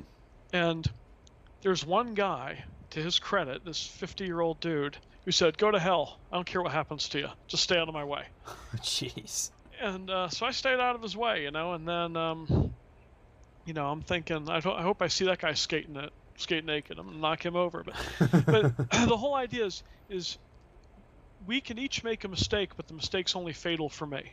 So he mm-hmm. has an additional responsibility. For a brakeless rider going to go bowl to bowl against a 10 year old kid who's looking to do an ollie on the flat ground in front of his parents, all, both of those people can make a mistake. We both know the kid will make the mistake, not you. But it's it's painful for him more than for you. mm-hmm. Yeah. Yeah, I feel I feel like we beaten this one into the Yeah, I'm sorry. I'm, it's okay. it's, old people like to lecture, Brant. This happens to you. It'll happen to you. I do the same thing. I do it too. It's okay. But I'm also curious from your perspective because you're someone who I feel knows the at least the automobile media side of things pretty in depth and I'm curious if you paid attention to BMX media at all. you know a, a little bit but honestly i can't get through any of the vlogs you know it's like i don't have that kind of patience Mm-hmm. and i won't watch anything where it starts off with a guy going through his house and loading up the bike and talking for eight minutes before he gets to the spot that's Yeah, well, I wouldn't call that me. BMX media, anyways. I'm, I mean, like the stuff that uh, a dig posts or uh, our Oh. BMX, that that media. I you know I'll look at it to find out what products are out, but other than that, I think any any enthusiast media in the modern era, and I know the finances of this better than most people because I ran I ran a, a multi-million view website until recently. You're entirely dependent on your advertisers and your partners. The clicks do nothing for you. I mean, there's no, and you you know the YouTube economics, but you know, honestly, I, I know a couple guys who get a million hits on a YouTube video and get a $420 check, basically, Mhm. for it. So it's all about partnership. It's all about co-marketing, whatever. So of course it's all trash because what are you going to do? Are you going to you legitimately going to get up there and say, I think Odyssey heat treated forks are crap and I wouldn't put my worst enemy on one? Of course not. And of course you're going to hype whatever they put in front of you. And it's driven by a news cycle. It's driven by edits, releases, whatever. I have no I have no respect for it. And I don't I don't think you need any of it. I don't think in a scene in a scene like Ohio, which frankly is not California, it's not it's not even New York, right? What what do you need the BMX media for? What is it telling you? More or less, I guess, just uh, what gets shared or made by the companies that pay them. Yeah, I mean, does it help you find a part? Almost not. You know, does it does it help you learn to do a trick? Not really. Mm-hmm. Is it just a bunch of gossip and drama and people jumping off one company to another company where they both have the same factory in Taiwan and they're putting two stickers and you got two old men running it and or you know this business about you know who's allowed to wear a Red Bull helmet or what you know whatnot. You can, I would say unequivocally, and I, I say this to people I know who go racing too in the car world. Any minute you spend doing that, you'd be better off doing something productive. Yeah. You'd be better off at Ray's riding your bike for another 20 minutes. You'd be better off lying on your back and pedaling in the air to stretch your hamstrings than you would be reading Dig BMX or whatever about, you know, uh, what's you know, you know, sick new edit dropped by whatever on the this year's nearly identical Sunday frame to last year's Sunday frame, uh, new colorway. I mean, what what percentage of BMX media is new colorway? Actually, probably not a ton. Not okay. N- not anymore. It's Not anymore. definitely it's I would say more so what we see in BMX media, at least on the websites, is just a resharing of content that the company who pays them for advertising made. So mm-hmm. it's a it's an edit from one of their riders that's like the edit they've been working on for a few Huh. months or a couple years or whatever, or a promo for some type of product and things like that. I spent every minute I had in BMX media trying to explain to people the bike does not matter. That any durable bike is fine. You can win you can win a race on a GT as easily as you can win it on a Redline or vice versa. And I think the same is true. Like somebody like me where I'm kind of old and have 100 broken bones, I have some weird geometry needs and like front like I always try to ride a Fox factory front fork or something, but if you're tw- if you're 15 years old, you should be able to pick up any bike in front of you and ride it. Mm-hmm. None of it makes any difference. Some pedals have more grip than others, whatever. But it's all nothing about changing your bike will make make you a better rider. Yeah, unless you're talking about going from like a, a 21 and a half inch top tube with 14 inch rear end to like the opposite end of the Yeah, oh, yeah, spectrum. yeah. Those kind of changes might affect things, but if we're talking like minute changes, yeah, it's not. I mean, it, I think it's it's more a disease of racing. I know I know a guy, 28 year old dude, who can break a chain with legs, right? And he he'll ride a Meybo frame for six months, then he'll go to a Supercross, then he'll go to um, uh, Stay Strong or whatever. He's just kidding himself. That's a waste of time. He'd be better off doing another run at the squat rack. Yeah. Yeah, that's always funny uh whenever you talk about weight with certain things where we were talking about like, oh, this will save you two ounces. Like you can literally save yourself two ounces by taking a pee. Yeah, and and here's here's the other thing, and this is again, you know, you want to come ride a mid '90s bike, but you look at guys like Dave Clymer and Jimmy Levander, Gons hitting 14 foot drops on these eh, these 38 pound garbage truck bikes. My if Supercross is still on there, my Dirt Devil, which I still have, my built up Dirt Devil in Adam Lab 48s was 36 pounds. Jeez. Okay, and I could bunny hop at 30 inches, which is the same that I could bunny hop a bike that was 10 pounds lighter. Um, none of that. So once you're once you're once you've hit puberty, the weight of the bike is completely immaterial. People did people did everything on a 36 pound bike that you do on a 22 pound bike now. It's funny that you say this. Well, first I'll say no. I'm gonna save weights. The last thing that Supercross BMX said. I'll save that for when you. Can, uh, but it's funny you said that because the Wheel Mill had a mid-school bunny hop challenge this weekend at their jam that they had, and Lewis Kaminsky, the guy who won it, hopped like three foot or something, maybe higher than three feet, but it was insane, and I could not jump as high as he did on that 35 pound bike on my normal bike. Yeah, it's yeah, it's it's. Um, I watched. Um, oh my gosh, I watched a guy named uh, Terry Tenette, pro BMXer, hit 44 inches on a steel race bike. Jeez. You know, like like doing nothing on grass. Mm-hmm. It's none of that stuff. I mean, now let's it's let's face it, it's fun to do fun stuff, man. I mean, I've got my profile. You know, I don't need to ride Profile Elite wheels. It gives me no difference from minis, but I will get a Profile Elite hub every single time Yeah. because I've worked my whole life to ride a Profile Elite hub or an Onyx or whatever. That's just me spoiling myself. When, I, when I'm at Rays, I always have people, oh my god, I can't wait to have a bike like that. I'm like, by the time you do, you won't be able to ride it. Look at me. Um, the, the bike is completely irrelevant. I see people doing stuff on the worst bikes imaginable. It just doesn't matter. Oh, I think every scene in the whole country has that one rider who is better than all of the rest of them on the worst bike out of Yeah. the whole group. Or he's We got some horrible thing. I lost so many races to a guy with his brake levers reversed. all- And it was because his first department store bike, his dad set it up that way because he, he was a motorcycle guy, didn't know any better, so the right hand brake did the front brake. and he couldn't funny. change back. But yeah. you know, this anybody else would tell you this that'll kill you. Having your right your right brake, your front brake on your right will kill you. He won he won Grand Nationals with it. You know, it's no problem. Yeah. Uh, maybe it's fitting to say the last thing Supercross BMX said, but can you win a race in a BMW the same as you in your Honda?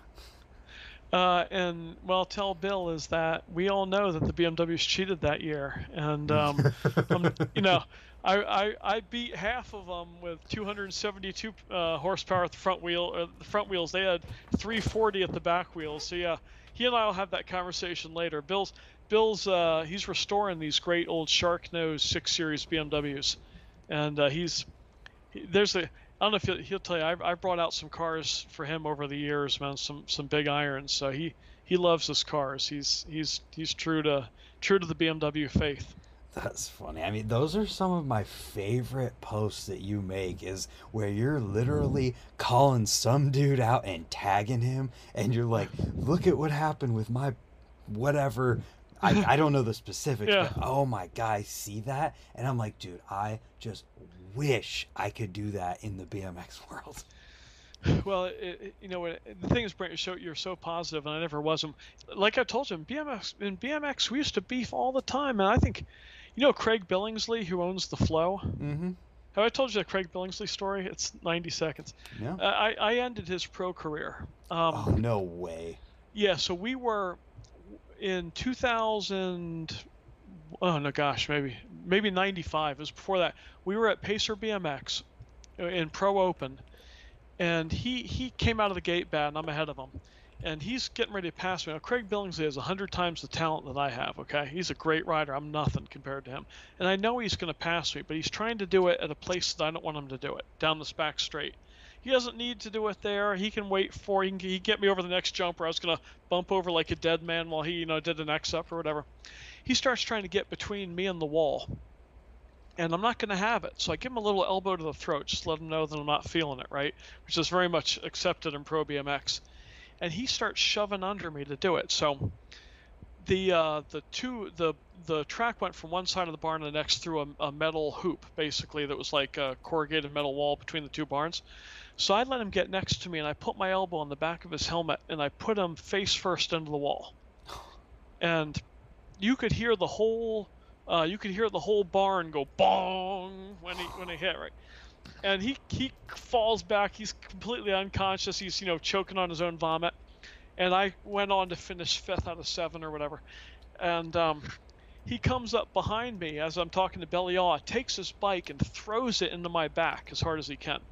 Thank God I was wearing the the Sinisalo motocross chest protector that all the idiot mid schoolers wore. Just bounces off. I'm a lot bigger than he is. I didn't think too much of it. He says he's going to beat me up. They hold him. They're holding him back. He's not trying very hard to get away. You know, it's kind of a big joke. And then he opens the flow, and I want to go ride there because everybody's talking about it. I'm afraid to go because he never raced again after that day. Like he actually got hurt.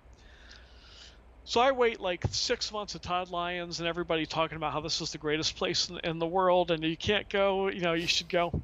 So I show up with my Supercross Dirt Devil, and he's sitting there up front, and he's got this. He, he looks like an angry ferret at all times. He's got this like very determined look, and I'm like, uh, I'd like to ride here, you know, and he's like, yeah, it's it's eleven dollars.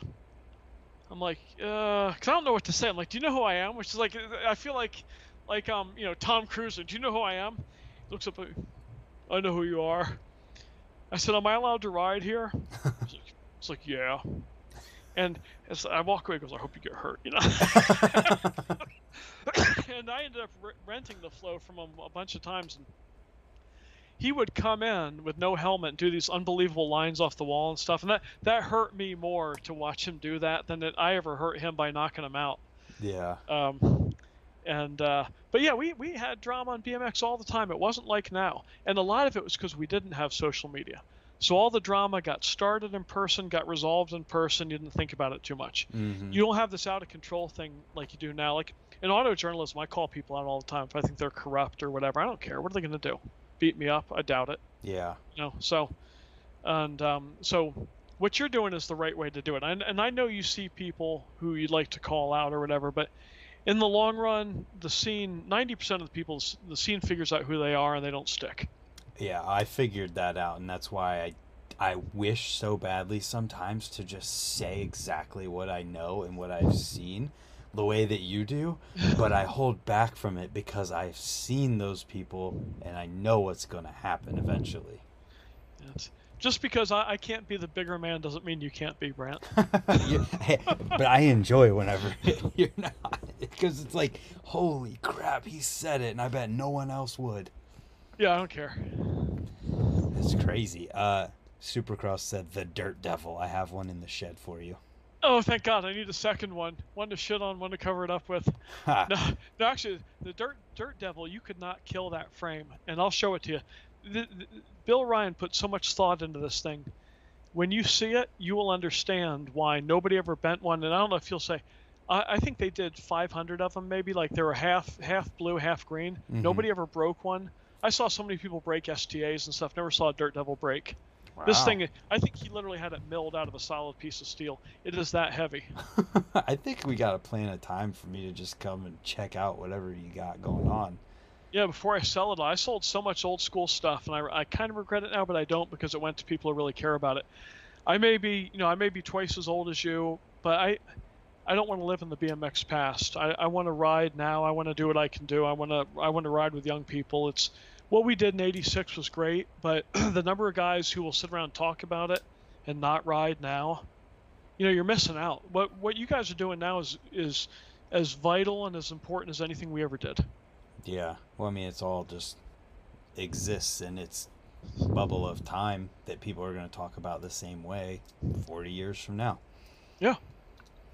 And people won't believe your stuff either. What do you mean? Not, not everybody had a an, an uh, e-bike assist in their brakeless bikes? now. Oh my didn't. god! Can, can you only imagine what that's what people are gonna say? Like how we talk about how quill stems sucked versus stems today, and freaking one piece cranks and unsealed bottom brackets and all of that stuff that you guys had to deal with that today kids have no idea. I mean, when I started riding, my first complete bike, it was a Fit Team 2006. It had a freewheel on it. I never saw another freewheel other than people bringing their bike to the trails that they had. You know, because some race bikes will have a freewheel. That's why Profile makes the Elite one. Yeah, which is a neat piece of equipment. Right. But like I immediately moved to a cassette after that and never looked back. So I, I can't imagine what kids are gonna have twenty years from now. I'll make a quick prediction. Um, I mentioned materials technology, and I spent a lot of time reading about it. The number of things that they can do now with with Kevlar and carbon stranded material, Mhm. You're going to see park bikes that have a little bit of natural suspension built into them and don't break. And it's going to, because if you think about the stuff people do on dirt jumpers that they can't do on a BMX bike because you can't physically take it. Mhm. So I think pretty soon you're going to see forks and frames that have the equivalent of half an inch of travel in them. And half an inch of damped travel is the difference between you doing a 14 foot drop and going to the hospital and walking away. So do you mean like it's a normal frame, but the material gives it that much Yeah, movement? and there's a company called Ibis had a uh, frame called the Bow-Ti back in the day. Talking about mountain bike people pay for anything. Yeah.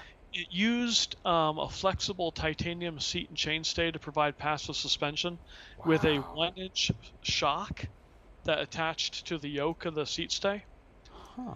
So so what you'll what you'll see is you're going to see bikes have a little bit of natural give because you can engineer that into carbon and Kevlar strands, and that way you can't break the bike from landing too hard. And you also um, just it's just stretching the impact moment out by a couple extra milliseconds does so much to ensure your joints and your um, your body survive longer. Right, like you're saying, you know, you make it the impact of you hitting the ground, it gets absorbed over a longer period of time versus, you know, hit and splat or hit, bounce a little, then come back yeah. up. Yeah, I mean, I'll you know I'll do a I'll do an eight foot drop on a on a full a full travel mountain bike and not think about it. Mhm. I haven't done. I rode a loading dock once on my layered frame about five years ago, and I landed and I said to my son, "We're going to coast over to the bike, and Dad's going to go home now." I was like, "That's all." My my uh, my um, meniscus just completely like called it a day, called it a week, really. Yeah. So even a little bit of passive suspension helps, and y- you'll see stuff. Um, you'll see wheels that are formed in one piece and don't Mhm. bend, and that'd be a huge way to lower costs too. A lot of the stuff that you see done in carbon fiber and Kevlar now will be done with regular plastic strands in 10 or 15 years and be a lot cheaper. That's pretty interesting because we saw uh, Alienation had been working on carbon rims for years. Then Eclat, a company, German company, came out with their version of carbon rims, and I feel like as it goes and it becomes more cost effective, we'll definitely see more carbon in BMX. Yeah, carbon fiber, and, and Bill Ryan can actually speak to this, but carbon fiber is um, the only reason his frames are expensive is because he keeps jacking up the modulus. If he'd be content to sell the carbon fiber modulus they sold 10 years ago, I bet you the frame costs half as much. the um, but these uh, the the continuing cost drop of high modulus carbon fiber is probably the BMX story of 2030. Interesting. And here's here's the last geeky part about it. You can do stuff particularly there's no reason that a stem and bar should be separate. There just isn't. If you know what angle you want and you know what sweep and everything you want, that stuff can be set in a resin mold, wrapped at once, and delivered to you just that way and never change. How long do you think somebody could ride something like that before they feel like they need to replace it? Well, it'd be like like I got the the Renthal carbon fat bars on my mount on my dirt jumpers, Mm-hmm. and my thing is you do it until you hit a rock with it and you crack the skin on it. Yeah. Okay. Once you crack the skin on carbon fiber, that's a locus of, of bending tension, and that's when things come apart. But realistically speaking, the cycle life for the kind of carbon fiber that Bill Ryan's using in his Vision F1 frames and stuff, it, ha- it for our purposes, it's an infinite uh, infinite life cycle. Like you should, it shouldn't be like aluminum, where every aluminum hit forms a little micro crack in the structure, and then you have over time the frames are going to disintegrate no matter what you do. There's a there's a lower bond to carbon fiber like steel that if you never exceed that lower bound, then you're effectively putting no wear on the part.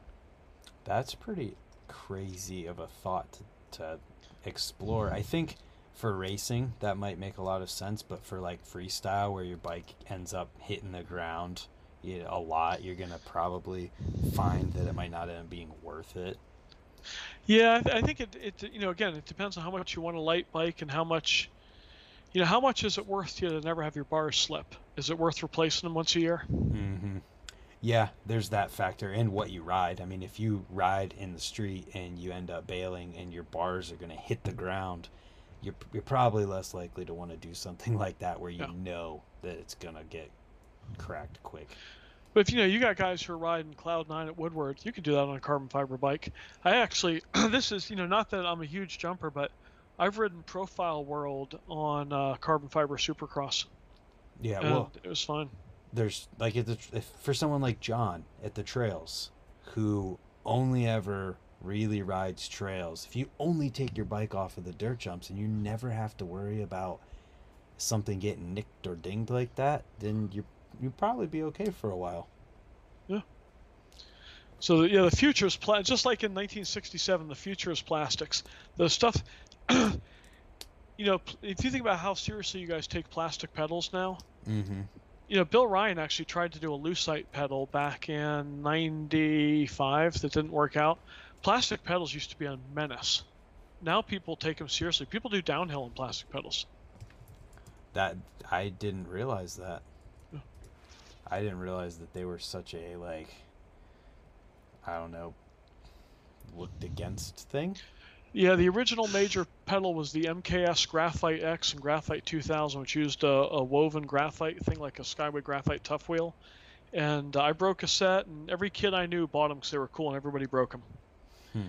Yeah, pedals, plastic pedals are pretty awesome these days. That was one of the things I had to get used to. Was seeing first time I went to race, I saw people riding plastic pedals. As was all I could do not walk up and go, "You got to stop that! You're gonna get hurt." yeah, I mean, I love Alienation makes a plastic pedal with metal pins in them that is just awesome. Yeah, the plastic pedal with metal pins. That's like the best of both worlds, right? And you can Yep. you can grind on them, and you can um, yeah, just look for. I think look for more parts to do that as time goes on. Plastic is just as strong as steel in a lot of applications, and if you wrap it in epoxy, then sometimes you have a material that's superior to steel. With, and with 3D printing and how fast things can get turned around, that's Yeah. I think that's definitely going to be something we see. But there'll also be, I mean, I don't think there'll ever not be a 4130 chromoly BMX frame. I think people will have them forever. Well, yeah, because there there's stuff in BMX we do that already makes no sense, and we do it because it's always been done, right? And then and there are some people who are always going to want a steel frame, and and I'll say this too: the older you get, and the more you get hurt with every bail, the more conservative you get on stuff like that. I ride a steel dirt jumper by uh, Thomas Hosford Ordnance because in the final analysis, I'd rather have. I was riding a uh, Chromag Monk, which was really flexy. I got rid of that. I want a steel frame because just in case I case it riveter or something, I don't want the head tube to separate. I just I don't want to spend a year in a hospital Right. from something that you would get up from and walk away. Yeah, and then for I mean, personally, if my bike was any lighter than it is, I would not like it. It would I would feel like I couldn't control it. Well, you do so much balance stuff. I think you need a little inertia on the bike. That and just like if I'm jumping a box jump or hitting the trails. My my trails bike is lighter than my skate park bike because it doesn't have pegs, it doesn't have a gyro, it has a 3 8 rear hub. So it is almost weird to whip it certain directions because it's lighter and I almost don't like that. Yeah, I can understand. But for me, the difference is going from a downhill bike to an enduro and a mountain bike. Downhill, a 29 inch downhill bike is like a motorcycle. An enduro bike is much more like a dirt jumper. Yeah. Yeah, dirt jumpers are fun. I always like whenever people are at the trails and like, "Hey, ride my ride my DJ." I mean, a, a DJ is kind of like Viagra. You shouldn't use it until you really need it, and every old guy will eventually find themselves using it. the accuracy of that statement is kind of funny. because it's true. I always say DJs are like a cheat code at the trails because they're They just are. easier. Well, who's the guy? I, I'm trying to think who was was was uh, one of the BMX memes guys that said um, a DJ is like resi and a mountain bike is like foam. Oh yeah, I could see that. That's funny. Unless you're freaking like, uh, do you follow or have you seen anything from Dylan Stark before? Yeah. he's he's not riding that mountain bike like it's foam. No. I mean, some some of the stuff that people do at uh, Rampage and stuff, you know, jumping a, a 60 foot gap, Insane. you know, it's you need a mountain bike for that. But it, I, I have to say, I'm always surprised by how many young guys are doing. People are riding rivet or hitting everything on a 20 inch, um, or uh, or a rail yard at Bentonville. I saw I saw a, a Crail, what's his name, Brooke Crain's uh, boyfriend. Tommy. Uh, yeah, he. Um, I saw him doing the outside at Riveter on a 20 inch, which is not something I normally think of as being a 20 inch capable thing because you, it's it's rough and Mhm. it starts with a drop to rocks and then, and he he did it 10 times. So there's somebody out there who can do it on a 20. It's not me though. Yeah, yeah. I'm curious too, like who all are you paying attention to these days in the freestyle world, I guess. I mean, it's, you know, nowadays, honestly, I, I watch Devin because I know his dad, but it depresses me to watch him. I um, I'll look at some of your reaction stuff. There one the the the Polish guy or whatever you're you're looking at a couple uh, a couple weeks ago. Hungarian? Yeah, Hungarian. That guy was on that guy was on another level. But what I most like to do is is I don't watch a lot of BMX uh, media. I go to Rays and I, I watch you guys. I watch you do your stuff, and it's hard to explain, but it just on days when I'm not riding well, or, I mean, I'm in a little bit of pain all the time because I've had so many injuries, and like there are days when it like it's cold and it, like I'm in a lot of pain just walking into Rays, and I'll go into Profile World. I'll see you guys doing stuff, or I'll go back into the kink room and see see um, somebody doing something pretty amazing, and to me that's as good as doing it myself because as bizarre as it sounds, like in '94, we were all afraid it was the end of BMX. Guys like Moeller, Climber, uh, Taj, like Taj won the first ever NBL dirt jump, and I'm like, yeah, well, you know, it's it's neat they did that before they closed the sport down. At least we tried it. Mhm. You know, I really thought I thought there'd be nothing here now, and so now I see people like you, and man, it's not on my shoulders now. You guys are going to carry it, and there's a whole new generation of kids who are who are, aren't born yet, who are going to think of you the way I think of Bob Haro, people like that. So I'm just inspired to watch you guys ride at Rays or you know ride some of the, the local stuff. Well, thanks. I appreciate that. And what's even cool in that too, though, is that I've seen so many older guys coming back to BMX over the last five years, maybe even further back, where sometimes it feels like there's more older guys coming back to BMX than there are kids starting to ride. Well, okay, so that's if Bo- I gotta say, it's unpo- unpopular opinion time as we say on the internet. It bothers me the old school BMX is the biggest week at Rays. I mean, that's understandable because you'd want, if you want BMX to grow, you want it to be more mm. kids. We should be. I, I see too many guys that rise. Not everybody who's, who should ride. Everybody wants to ride should ride. Okay. Yeah. It's not that I want fewer of us, but I wish, I wish and raised I saw more 13-year-old kids and fewer 007s like me riding these hyper expensive DJs and mountain bikes and you know taking 15 minutes between runs and clogging up the the micro rhythm section at uh, in the red room and all that. Mm-hmm. You know, I wish I wish we were rarer than we are. I wish we made up a smaller percentage. And Yeah. I mean, everybody wants to come back should come back, but when I go into when I go into profile world and I see more 30 year olds and 40 year olds and I see 15 year olds, that that bums me out. That's an understandable sentiment just because you you want those same people to be there, but you want there to be that many more younger people. Yeah. yeah, I, I I wish they were all there laughing at us. Like I could really use a little bit of shaming. I wouldn't mind going in. Uh, in my dream, I go to Rays, and I'm the only 51 year old in there, and they kick me out because it's their scene now, and it's time for me to go home. and you know, then then I can go home and play Warzone and not feel like I'm letting the sport down. But um, we're it's an uphill battle to get kids in. Once they're in, you know they'll stay mm-hmm. but it is an uphill battle to get them in. And at least we have all these facilities, man. T- 15 years ago, what was there to ride in Ohio? Well, that's I, I feel like that's the wrong time period to give, because 15 years ago in Ohio there was a lot of indoor parks. Okay, okay, I'm sorry. yeah, well, you had Ollie's and places like that that are gone now, right? But Yeah. what, like, what was there to ride for free? I can think of, I can think of four or five first-class pump track facilities in Ohio that are free 24/7 all year round. Yeah. and you go learn your tr- and you got the Lebanon dig crew doing their thing down there making what used to be a pretty terrible uh, dirt jump scene into something really neat and um, so we got the opportunities like we've never had before but Yep. it's also harder to get people interested and involved than it ever has been yeah, that's true. We're fighting the internet. Yeah, and it's hard man i mean it's it's so unrewarding when you start and i wish you know we used to tell each other that because i started with a group of guys. We all raced we were all terrible and we all encouraged each other. But that's that's the thing i try to tell people now is it's not a it's not a video game. You're not your first level up will be unpredictable. You won't know when it when it happens and it's going to be a long time before you're not disappointed in your riding. But if you can if you can live through that then you can really accomplish something. Yeah, if you uh, you enjoy the process just as much as you enjoy the rewards of like landing the first time of getting something. Yeah. you know when people tell me they can't bunny hop i say have you tried a thousand times Ha!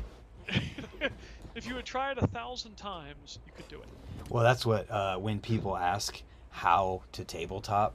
When people ask that and I'm around, I'm like, you just gotta try it ten thousand times and then you'll be able to do it. And y- and and you're gonna be you'd be like this. My I, I have a lot of photos of me doing this in the air, where like I'm moving my body away from the bike to increase the look of the table. Mm-hmm. Uh, but it, it's it's true, and it's um it's it's rewarding in a way that that very few things are. That's, I mean, yeah, it's absolutely the case of it. Is just, and it teaches you so much about life without realizing that you're learning about that. If you ap- apply it to your life outside, like the f- the failure and not giving up side of things, you already know. I don't have to preach it to you. Well, but you know, but you should preach out there to everybody else, and and getting hurt's part of it. You know, the number of grown men I know have never broken a bone. How can you say that? How can you? I mean, I, I know you don't get hurt a lot. you know what you're doing, but you know, if you can't, if you've never rehabbed to go back and ride, doing that, doing that fits you out for all sorts of stuff in life that's hard. Mm-hmm. I Yeah. just wish I didn't have to do it so often. That's why I wear pads and ankle braces and shin guards and knee pads. I always get I always get hit at the place I'm not wearing a pad. I broke my arm at Mike's a couple years ago, and um, I was wearing every pa- I was wearing every pad, but it actually broke on my elbow where the pad stopped. I Of fractured course. my arm. And then my son's like, "Are you okay?" I'm like, "I'm totally fine. I'm gonna hit it again," because I didn't want him to worry. And I'm like, I land, I'm Mhm. like, "Oh my god, that's broken." Yeah. so, my buddy Ryan's in here being a goon, saying he's never broke anything. That's Uh, his he's know what- joking. okay, okay. I'll say his day will come. I. I, uh, I knew a guy who raced 20 years, never got hurt, then broke his clavicle uh, and lost a state championship over it. And he's like, "I'm 42 years old. How can I break my clavicle?" I'm like, "Cause you didn't get it out of the didn't get it out of the way when you were a kid. Yeah, pay those dues early. Pay pay him early while you heal." Yeah. Uh, a comment here might be a good thing that we could expand on, just thoughts wise. Industry has to find a way to draw the young people in. Most us old guys coming back got drawn in when we were younger. Yeah, and so what I would, and most of us got drawn in by seeing friends who rode, by seeing the stuff. Very few people like uh, Wendy's had a crispy chicken nugget ad that had R.L. Osborne doing a tail whip on a bike. I mean, very few people came in because of that. Most people came in because they knew somebody who rode. Mm-hmm. You know, peer pressure is still the most important way to get people to use drugs or ride a bike.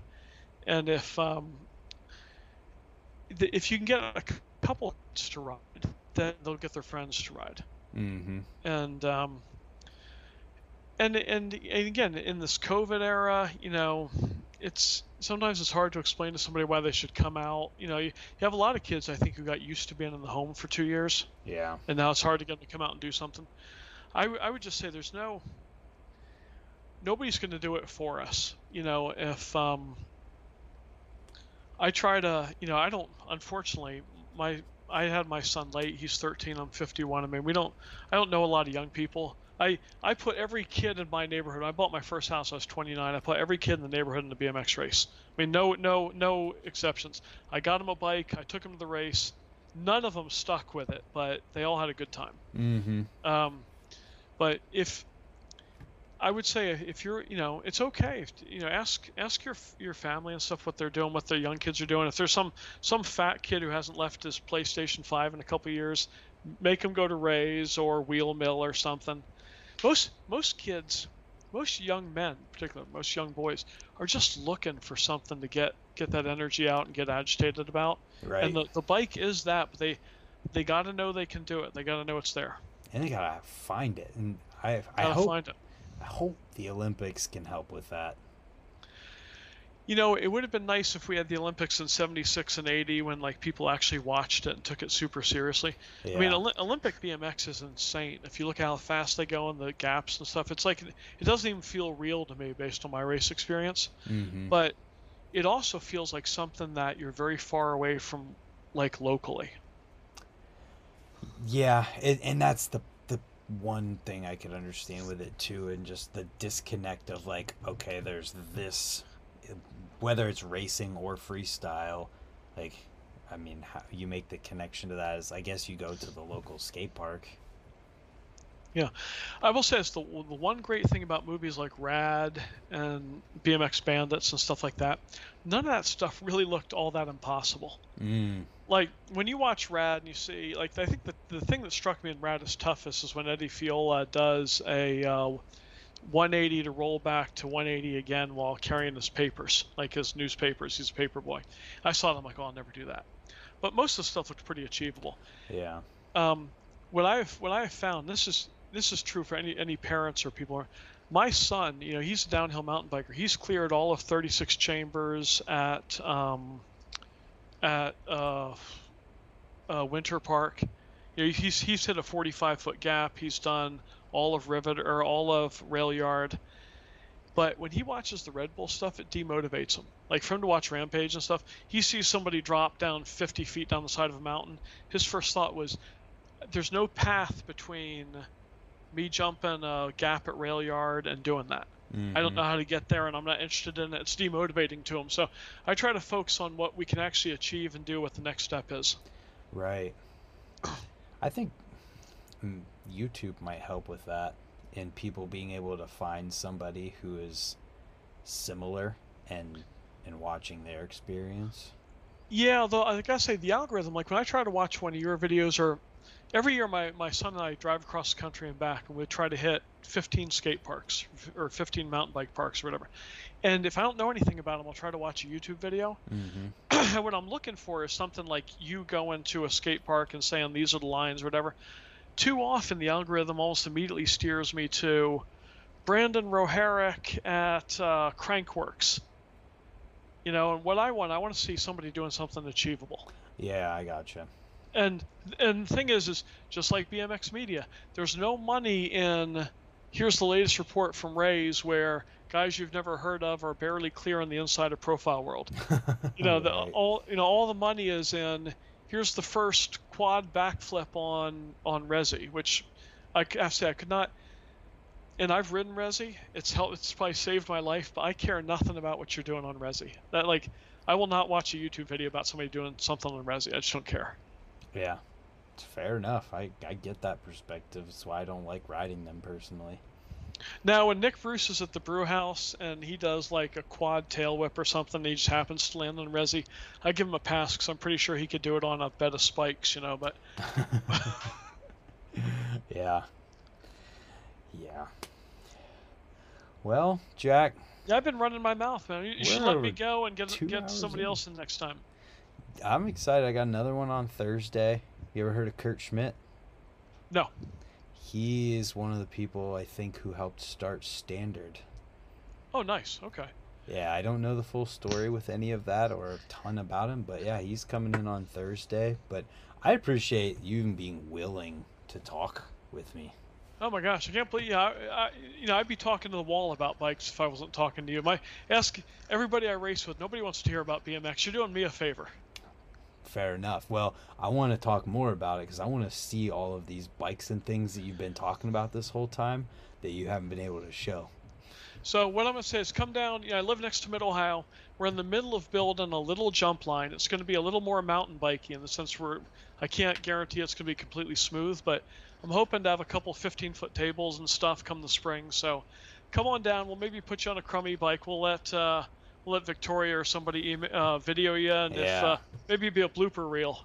Oh, I think it'd be fun. I'll hit it on my BMX bike. 15 Well, feet ain't that bad. I know it's when you got to hit rocks to get there. It is. Well, all right.